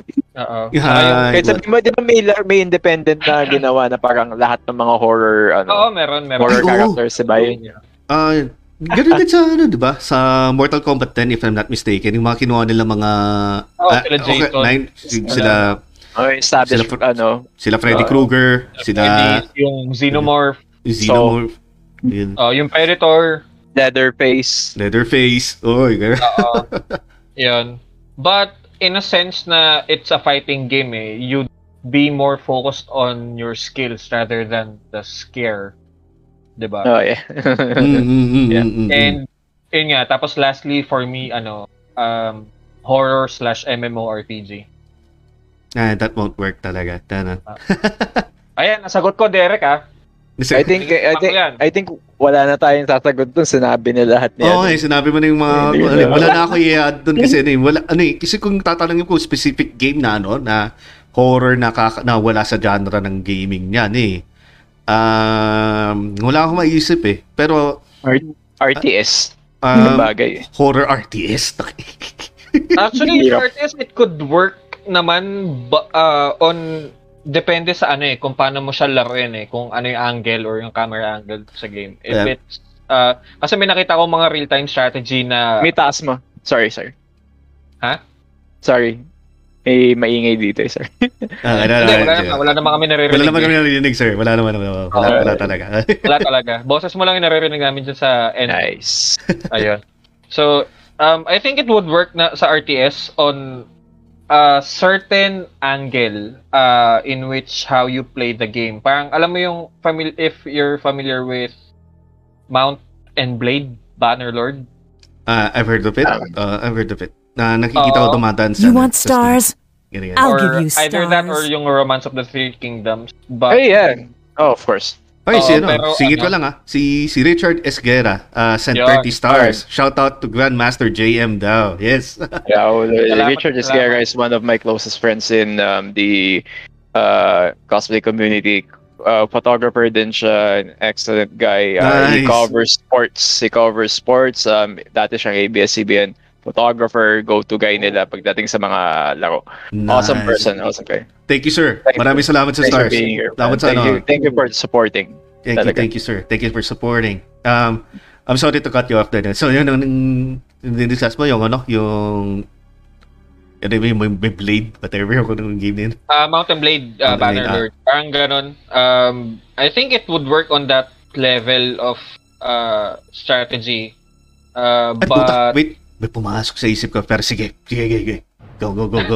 Tuloy mo na. Natatawa ako, sorry. May naisip din ako. Oo, diba? Oh, yan, nice.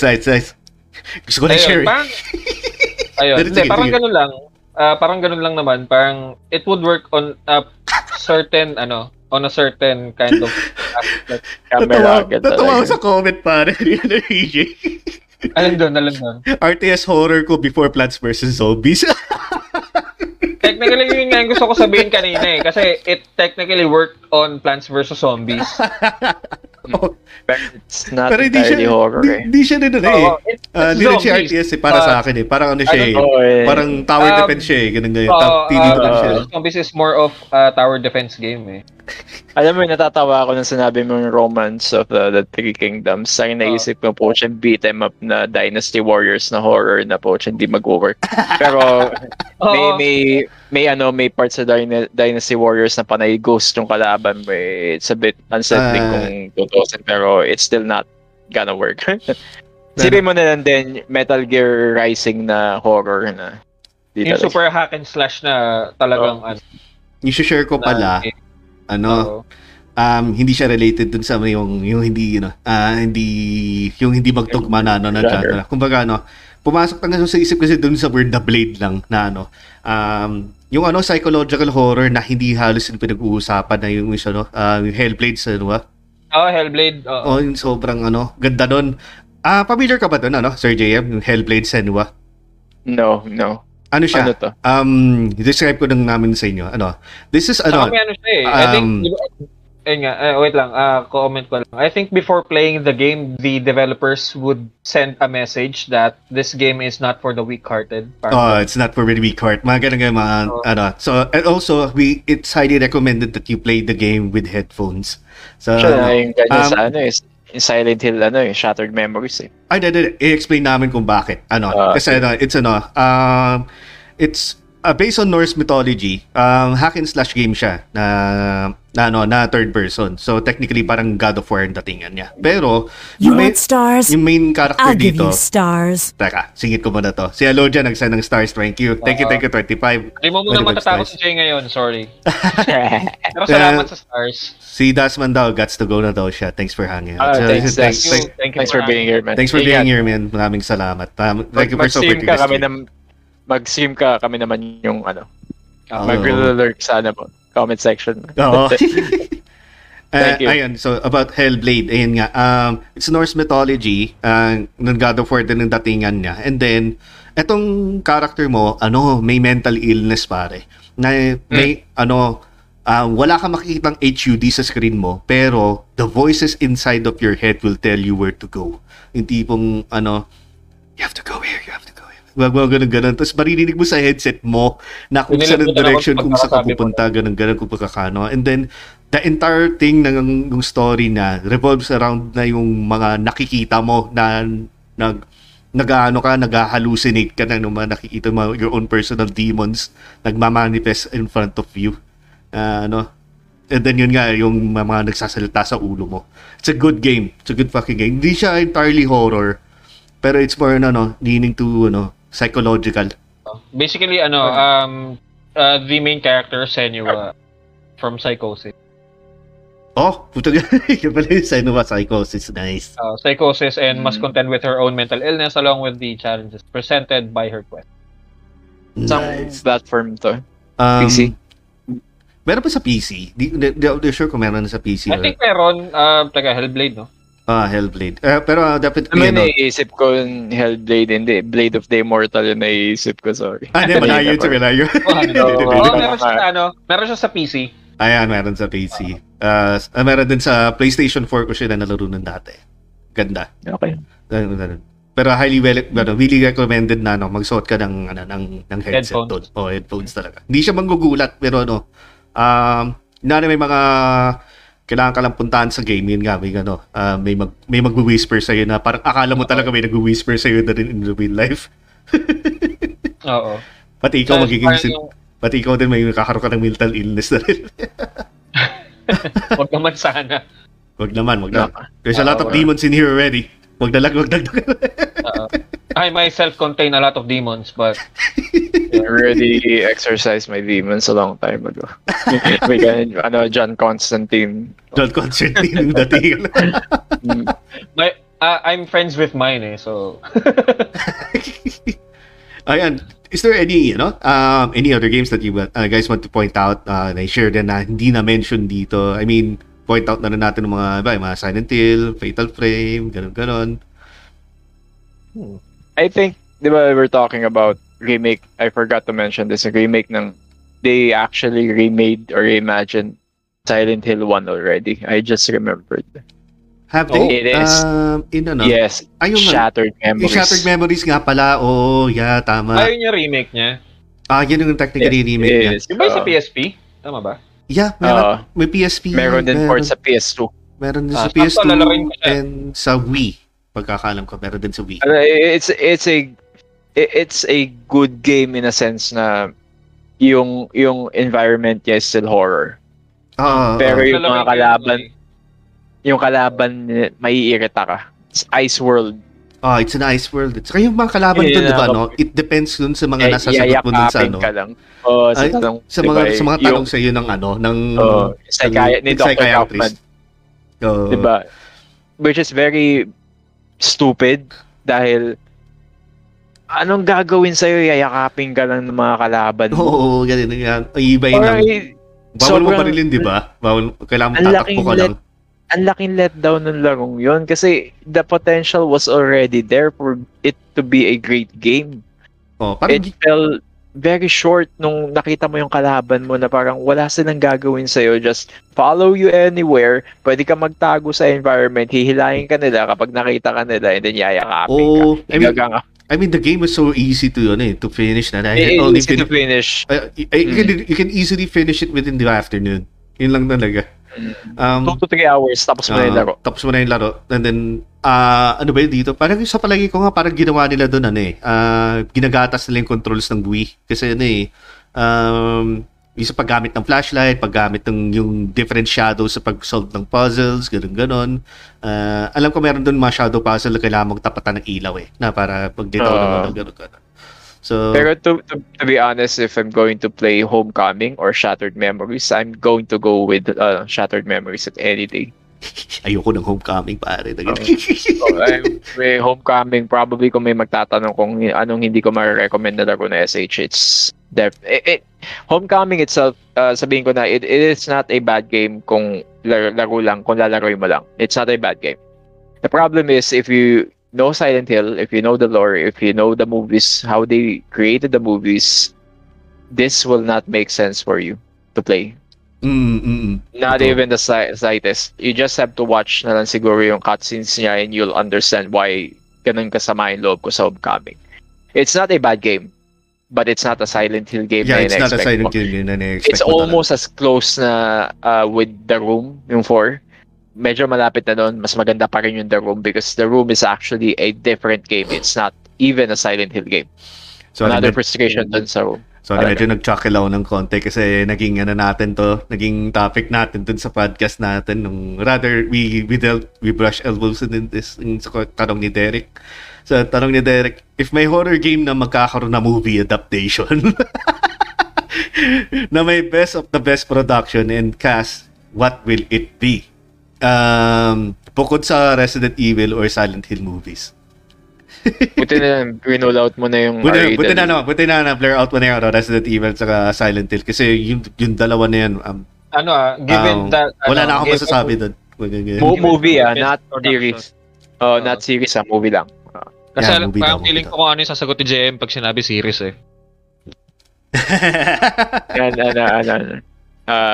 Last of Us. Siguro.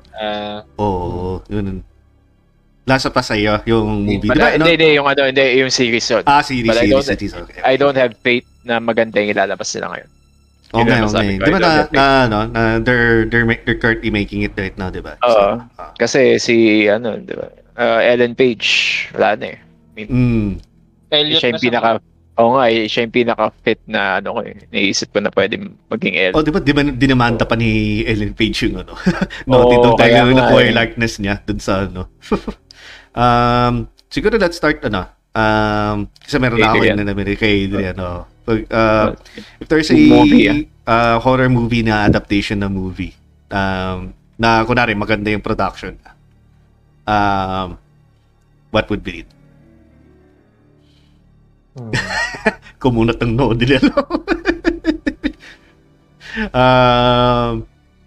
Do you want me to go first? Aside Resident Evil, di ba? Saka aside Resident Evil and Silent Hill.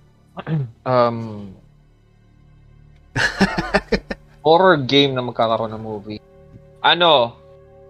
Hindi siya technically horror, but I want Batman Arkham Asylum to have a horror movie. Batman na tas horror. Arkham Asylum. Asylum lang kasi I don't think na ilabas ng Arkham Asylum yung full potential nung parang scary aspects nung game eh. You mean dun sa scary corruption niya? Ganun. Hindi lang yun eh. Tsaka it's on a mental asylum. If you see it in a broader perspective, it should mess up your head talaga. Sabagay. Knowing that the inmates there are criminally insane. Andun na tayo, insane na. Siguro parang singit ko lang din sabi ni Raiden, great podcast, too bad I couldn't join. I have to go now since sleep is kicking in. See you guys next time. Sige, thank you.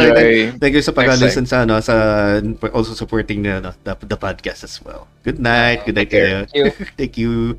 I sorry to cut you off, Adrian. So, yun nga. Parang siguro yun, Arkham Asylum. And ito na naman tayo sa Parasite Eve. Pwede. I feel like Parasite Eve is super underrated na. It is, yeah. In a way, it is eh. Pero wala naman it didn't receive the love that it should have. Kumbaga. Although, marami sa atin na hindi pa nakakalimutan yung shower scene niya doon. So, yeah. Lalo na ako. It's living in my head. Rent-free. So, okay. So, Parasite Eve sa'yo. Saka, ano yung isa?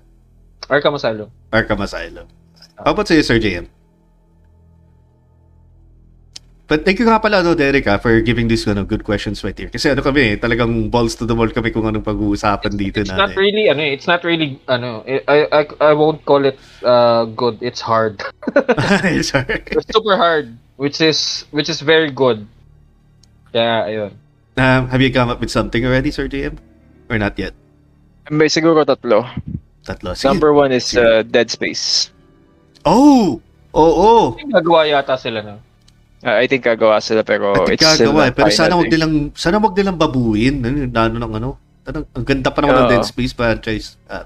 If you give it to a very capable horror person who knows na magkakatalo talaga eh. You could give any project to any good director, but if the director or even the production team doesn't have any idea about the source material, that's already a sign. That's kagad na pagkaganon. It's already a sign. So, madali ang concept ng Dead Space. It's already been done time and time again with Aliens and Predator. So, madali na siya. Wow, yan yung gusto ko magkaroon ng laro. Kung babaliktad natin, kung may horror game na gusto ko magkaroon ng laro. Event Horizon talaga. Yun ang number one ko. Number two is... Ito hindi mawawala. And I think you would agree, Siren. Yun talagang proper, may movie na yung Siren. Pero they get the proper cast pagdating sa yung... May movie yung Siren, diba, napanood mo na. Hindi siya maganda. Hindi siya maganda. So, if they could do something better with it, definitely, Siren Blood Curse is going to be a hit.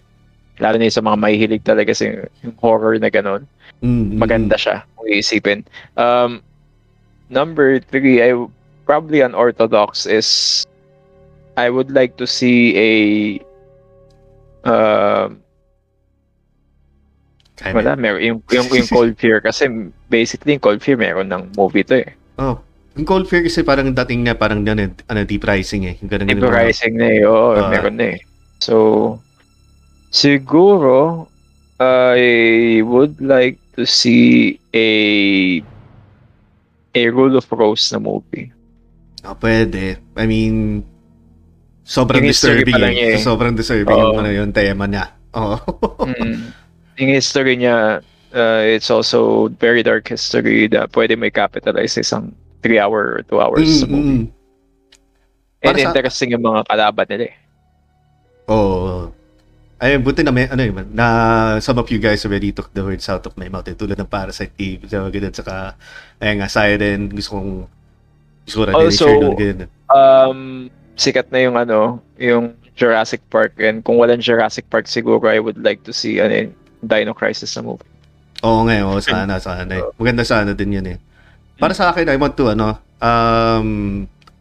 to, 'di ba, video game na gagawin movie, 'di ba? Yes, an adaptation. I'm just gonna say it. Gawin na lang sana na movie ng yung Alien Isolation. Tana. Gawin na lang sana 'yun. Yung ganung format yung tipong naman, yung itutuloy nila yung yung legacy ni ni Ripley. Sorry. Cut kita. May dadagdag pala ako. Total sinabi mo na yan, kung alam ko lang na ang yung established franchise na pwedeng gawin kasi we know Alien already as its movie. Already as a movie. Jericho. Gusto ko. Sorry. Jericho. Clive Barker vs. Jericho. Tagal na nun. Si Chris Jericho. Joke lang. Pero, if you guys haven't played Jericho, it's very for my faith, no, pero yung mismong laro niya nung nilaro ko before, it's very interesting, very dark. Yeah, maganda talaga. Maganda nga. Sorry, nakat kita doon. It's fine. Buti nga na-bring up natin yung Jericho. Hindi mo na wala nga sa isip ko yun eh. Clive Barker's Jericho, mga and sinulat siya ni Clive Barker. Clive Barker is a very good horror person director. So, oo, una na. Grabe. Yung hindi ko naisip yung yung tao dito. Jericho. Another one, siguro yung hinalaro ko na yun, Alan Wake. Siguro definitely. Oh. Isa pang magandang pwedeng gawing concept yun. I mean, kung isipin mo on paper, it doesn't sound lang yun down. Yung tipong nagkatotoo yung yung horror novel lang isang ng writer, pero ang ganda ng pagdating sa pagkano sa game eh. Sana gawin nila ng kung maganda yung production, maganda yung lahat ng mga yung takbo ng ganang maganda maganda Alan Wake as a movie. Maganda siya para sa akin lang. And then yes, I agree. I agree din.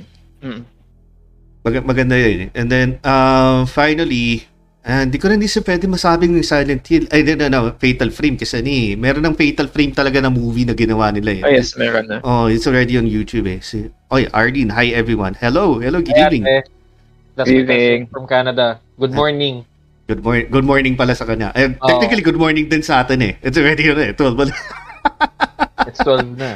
It's past 12 na already. Yeah, good morning. So, another one. Siguro ito, obscure game talaga from the PS1 days na I know a lot of people really don't know this game, pero sa mga may alam, kudos to you. Juggernaut. Hindi yung hindi X-Men. Hindi X-Men this is a story about demonic possession talaga. Yung merong isang babae. It's a point and click game sa PS1. Juggernaut ang pangalan niya. It's about a girl na may binili siyang antique sa isang antique shop na it's a bottle. So she bought it for about $2,000 or whatever, ganun. And then when she opened it, she unknowingly unleashed a demonic presence within that bottle. And then ikaw as a boyfriend, dumating na lang doon sa kanila, meron ng pari doon na nag-exercise sa kanya. Tapos parang ang trabaho mo doon parang yung magpapakamatay ka para yung kaluluwa mo ipapasok sa katawan ng babae para ano, i-exercise yung ano. Maraming mga demonic shit na nangyayari. Pero ano, I know there's a lot of movies like that. Especially, you know, ay mga nakaraan na years, yung tulad nga ng mga yung mga Conjuring series, mga gano'n, kaya mga ano, ay, whatever. Yung kung naman mga series na sinusundan yun, mga ano. Pero para saan gusto ko makita rin ng as a film. And, o nga pala, maano ko rin. Thank you for sharing the stream din, Arlene. Thank you. Ay, yun lang. Yun ang i-share ko. Do you have anything to add pala? Anything that you guys want to add?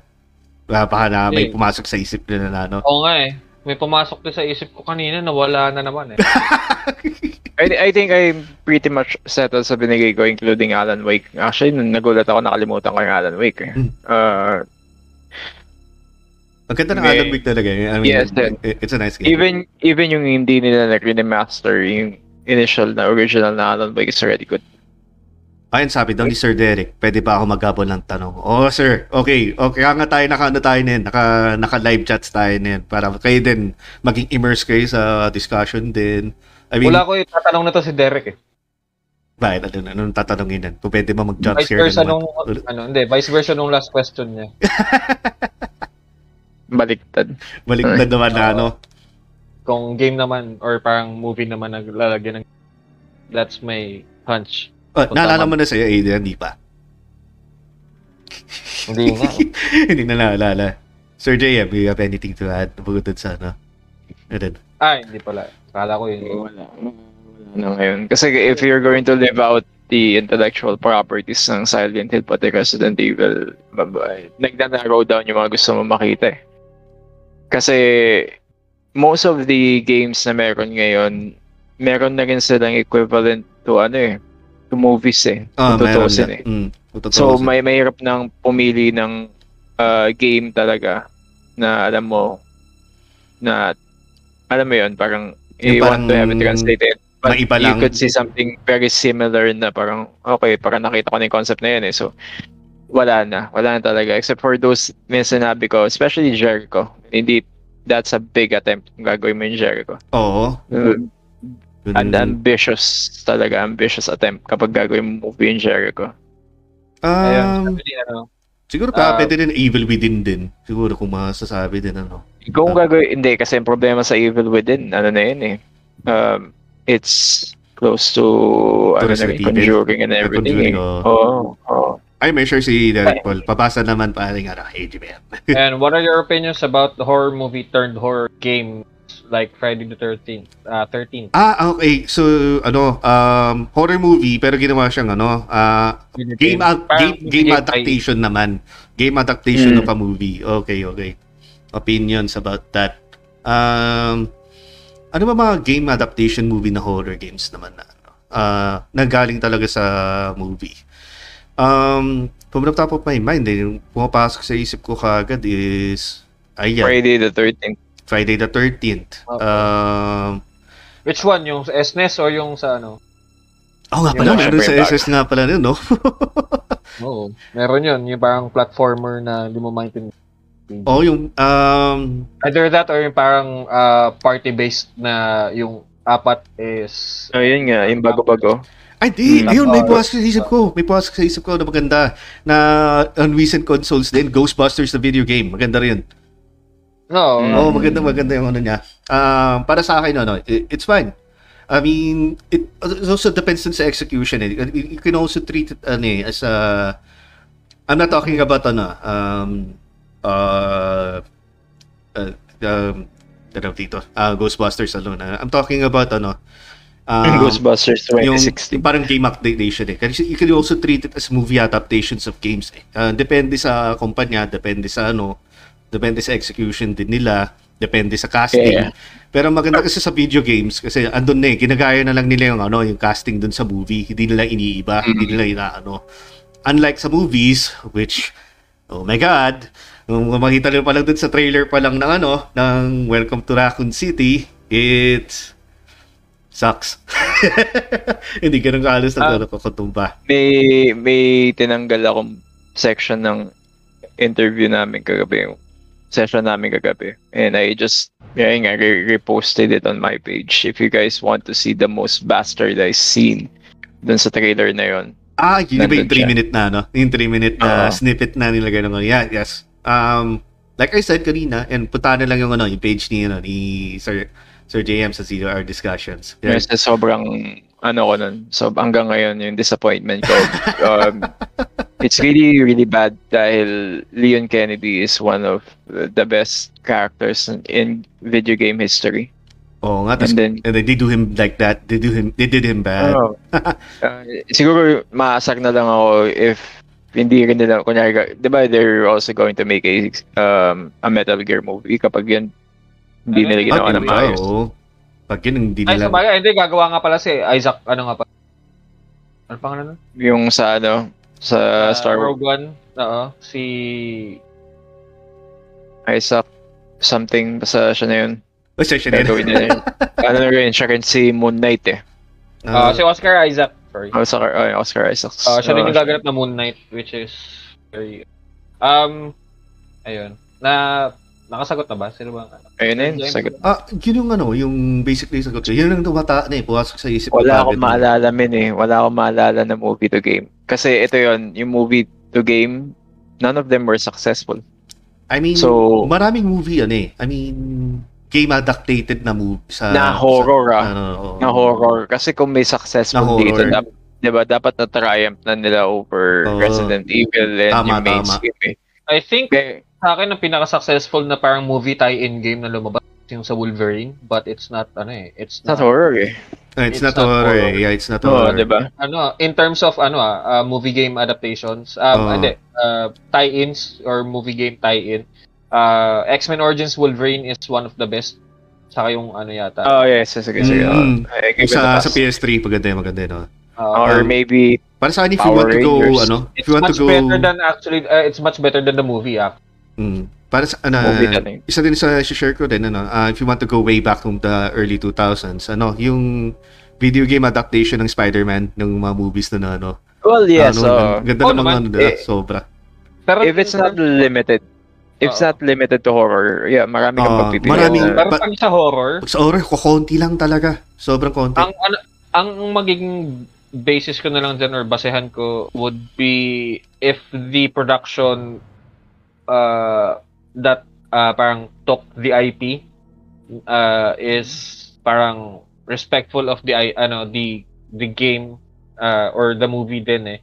Parang if they had the game parang if they made the game na parang similar dun, it would be good, but kung babaguhin nila yung mga kwento, it would depend din saka, siguro it would depend on how the gameplay works then.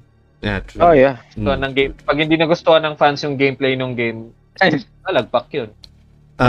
May sabi pala si Sins, as much as I want to stay, but I have errands tomorrow. It's nice na topic ba, kuya, guys. Salamat pa yung ganyo na maglaro na.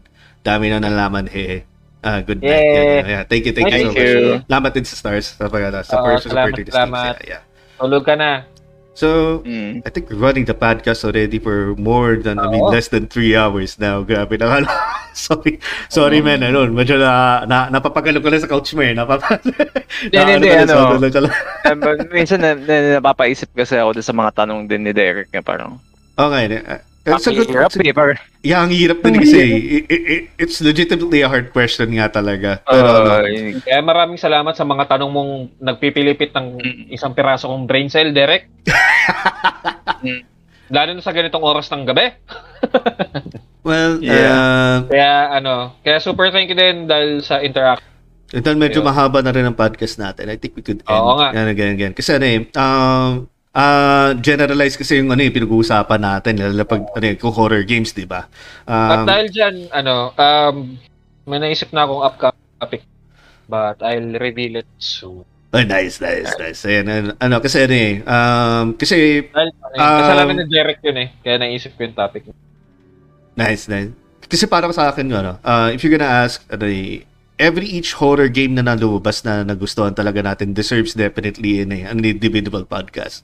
Tulad din kaya no, yan i-plug ko na rin para kay Sir JM yung ano niya, yung usapan nila ni kasama ni Sir Jazz sa ano sa The Game Silog Show, yung cover up na topic ng Silent Hill 2. Kasi if you're gonna talk about silent in individual games like Silent Hill 1, 2, 3 ganyan, it's gonna be a whole deep rabbit hole talaga pagdating sa ganun na nga pwede ka mag-dig up. I mean, walabas pa doon yung mga ibang games na hindi natin na-mention tulad ng ano, nung isang horror game sa PS2 na Kuon na maganda rin ng ano. Maganda rin ng laro na yun. So,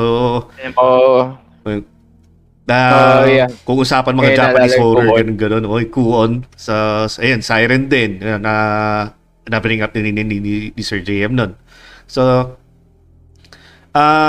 since it's a horror month naman, yun nga, excited na rin din ako ng topic na rin yung gabibigay niyo na ni Sir Adrian sa ako ng idea niya. We would really glad to have you over again, ano, Sir JM, paglalapag natin sa Silent Hill na topic. Yes, but definitely. Thank you so much. Matagal na ako din nakakalaro ng Silent Hill, honestly, pero I could remember most of the stuff din talaga. Kasi you will know once if you anyone of you guys watching, you're interested on visiting the Game Silogs episode with me, there's a reason why I hate Silent Hill, because it goes against my belief, but also love the game as well. Hate the love relationship. It pulled me out of something na dapat hindi ko kakayanin kung ako lang. Papakinggan ko yung podcast na yun. Divine intervention na iniwala ako sa Diyos and everything, and there are tools din kasi kapag if you don't help yourself out of a situation na hindi ka tutulungan ng Diyos and fully. So it's not a kasi there's a religious sa Silent Hill na I really don't agree. Marami akong hindi agree sa ginawa nila, pero for entertainment na ako din, hindi ako agree fully, pero I've been there. Nalaro ko yung laro eh. And I know the lore. Yun yung something na hindi ko na matatanggal kasi alam ko yung lore niya eh. Probably not as deep as you tawag dito, Jay, pero if you could ask me anything about Silent Hill 2, 99% of the time masasagot ko yan. Kasi ganun ako ka-invested before sa Silent talaga. I also really love Silent Hill 2, especially pagdating din sa yung psychological background niya, yung pagdating sa mga yung story na mismo, and then how the game manifests the psychological stress o kaya psychological trauma yung ng main character mo doon, that you can really relate to real life na sobrang magugulat ka lang na there's a lot of things that you can relate to with Silent Hill 2 eh. Unlike ng mga ibang sa franchise nila, kasi yung Silent Hill 2 nang talaga ng focus mainly sa psyche ng tao eh, para sa akin lang. Yes, yun tingnan nilang gawin sa 3 na hindi nag-work masyado kasi kinakabit mo yung yung 1 sa 3. Ayan. It's inevitable talaga. Sa 3 kasi parang binalik na naman nila sa religious side of Resident Evil. Tuloy lang, Silent Hill pala. Silent Hill, ganun. But 3 is also a good game. It is. It's a good game talaga. It is a good game. And it's far better than sa mga nakasabayan niya talaga. Although medyo na-derailing nga lang yung yung sa 4, kasi it wasn't supposed to be a Silent Hill game talaga. It was supposed to be a completely different name. As far as for yung story niya, it's still something that you would like to dive into pagdating sa story-wise na. It's a different story writing pagdating sa 4. It is. My biggest issue is you just placed in Silent Hill. It is a conscious decision on the part ng Konami na ilagay yung Silent Hill doon. Talagang pinagbotohan nila yun. It's not a secret. It wasn't a secret talaga. Kasi alam nila hindi bebente. Yeah. So, mag-iisip tayo ng parang para mabenta to. I have to slap Silent Hill there or eventually bibenta ako. And yung paglagay nila kay ang pangalan ng kalaban doon, di ba? There's a callback in Silent Hill 2 na nandun yung pangalan niya. Si Walter Sullivan. Walter Sullivan. Yung ba yung kamukha ni Kurt Cobain? Yes, siya. Siya yun. So, yung pangalan niya nandun sa 2. So, syempre, okay, ko-connect natin to. It's bad writing in some case, pero in story niya itself, it still holds up better than most other horror games na pwede mong tignan. Definitely. Totoo. Okay, I guess we can wrap things up na. And then we can get some rest natin.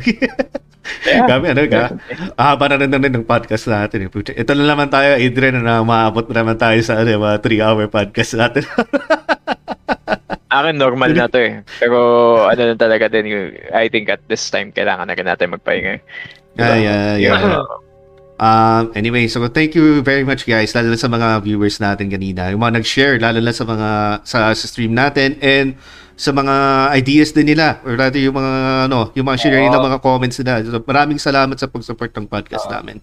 Maraming salamat sa ano nyo, ang tawag dito, sa pakipag-communicate sa amin during the podcast. It's a very good way of engaging with the audience talaga. Tsaka ano yun, it's something that we're not, I'm not yet used kasi parang I have a very wide attention span. Okay. Kung napapansin nyo, kanina pa ako tahimik. It's because I'm observing each and every, everything that's moving on my screen. Yun. Pero yun nga, maraming salamat no sa mga bigay ng mga questions. Lalo kay Derek. Tanong ni Derek. Yes. Kay Dasman, diba? Mga nag-share na experiences nila. Yeah. Oo. Maraming salamat sa mga nagko-comment ng mga brain-tickling questions. Hard questions. Super hard questions actually, na talaga napaisip ako. Tapos, maraming salamat din doon sa mga nagbibigay ng start sa amin. Oh yeah. Thank you for supporting us. You have no idea how you are right now talaga. And it's something every time na naman sinasabi namin parang we're having this baby steps talaga, and you guys are really awesome on helping us walk this path of doing this ewan ko kung masasabi mo siyang career, but parang that's her choice. Passion na lang. Because we are people who really love to talk with each other. Matandal kami. Kung alam nyo lang, yun. We are very thankful for people who are watching, who will listen later. For later. Ano? Sa special guest na natin, yan, si Sir JM. Thank you very much sa pag-accept ng invite namin dito sa podcast. Kahit biglaan lang. Biglaan lang. Talking about horror din talaga. Sa gabi. Maraming salamat sa ating super awesome guest na si Sir JM Cruz from the Zero Hour Discussions. You can check his YouTube channel at Zero Hour Discussions with JM Cruz. Check it out. Leave a like, share, subscribe, and all that, diba? Hit the bell. Hit the notification bell. It helps the content creator a lot. And, kaya yun, super thankful kami, and I hope that you guys had fun doing this, being with us in this podcast. I had fun. Definitely, I had fun with this. Siguro magko-closing lang din ako on my end, and tipong for me, I'm a bit foreign pagdating sa local content creators na ako in-invite. Usually, ako yung nag-invite ng tao. Teka, if you could see yung ano ko, as opposed to these two fine individuals, gentlemen, nandito ngayon, I only work alone. So, mas mahirap yun sa akin na tipong naghahabol ako ng tao talaga. Unlike sa inyo na parang madali lang. If you guys want an episode, mag-usap kayo. Talagang pwede kayo mag-formulate. Tag-team po ito si Adrian. Oo, yun nga. So, and it also takes a level of commitment yung ginagawa nyo dalawa. Kasi you have to be in sync. Schedules nyo, you have to be in sync kung ano gusto nyo gawin. No, at least in the most part, based on nakikita ko, yes, you guys are. And these are the types of content creators na kailangan yung supportahan, people. For the 5, 6, 7, 10 people na nandito ngayon, I'm very happy to bring whoever na meron ako sa akin towards other channels. Hindi rin ako yung katulad ng tao na, alam mo yun, kapag nag-end ako sa stream ko, hindi ko sinasabi, like, share and subscribe on my end kasi I want it to be organic kung nagustuhan nyo. It rewards it for you to follow me. If not, then at least nakita nyo kung ano ginagawa ko. On my end naman, I do movie reviews and everything, talk about fandoms as much as I can, talk with artists kapag may time sila. I think this fourth quarter, it's going to be challenging kasi maraming ginagawa ang tao ngayon. Patapos na yung taon kasi marami ng mga gagawin din. And sinabi nga ni Adrian kanina, for the people who send out stars to their favorite artists, so people that they follow, you don't have any idea how grateful these content creators are kasi nakakataba din puso. Pero it motivates people talaga to these guys, these fine gentlemen, to do what they do, and also incentive na yun sa kanila na we look forward na mas maganda yung also anticipation na dapat yung next na gagawin namin mas maganda pa dito sa nagawa namin ngayon, and that moves everyone forward. That's what's important talaga, yung magtulungan ng tao. Yun lang siguro sa akin. Thank you for giving that input, sobra. Salamat. Thank you very much. Sir. So on that note na rin, I guess this is signing off. Good night lang kasi may mga gagawin pa kayo this weekend. Good morning na pala. Good morning, good evening, and good night. Anywhere you are. Anywhere. Good afternoon, good evening, and good night. So thank you so much, guys, for joining us for our horror game stream, or rather yung live cast natin with JM of Zero Hour Discussions. So this is the Losing Street Gaming Podcast signing off. Thank you, guys. Bye. Love you guys. Take care.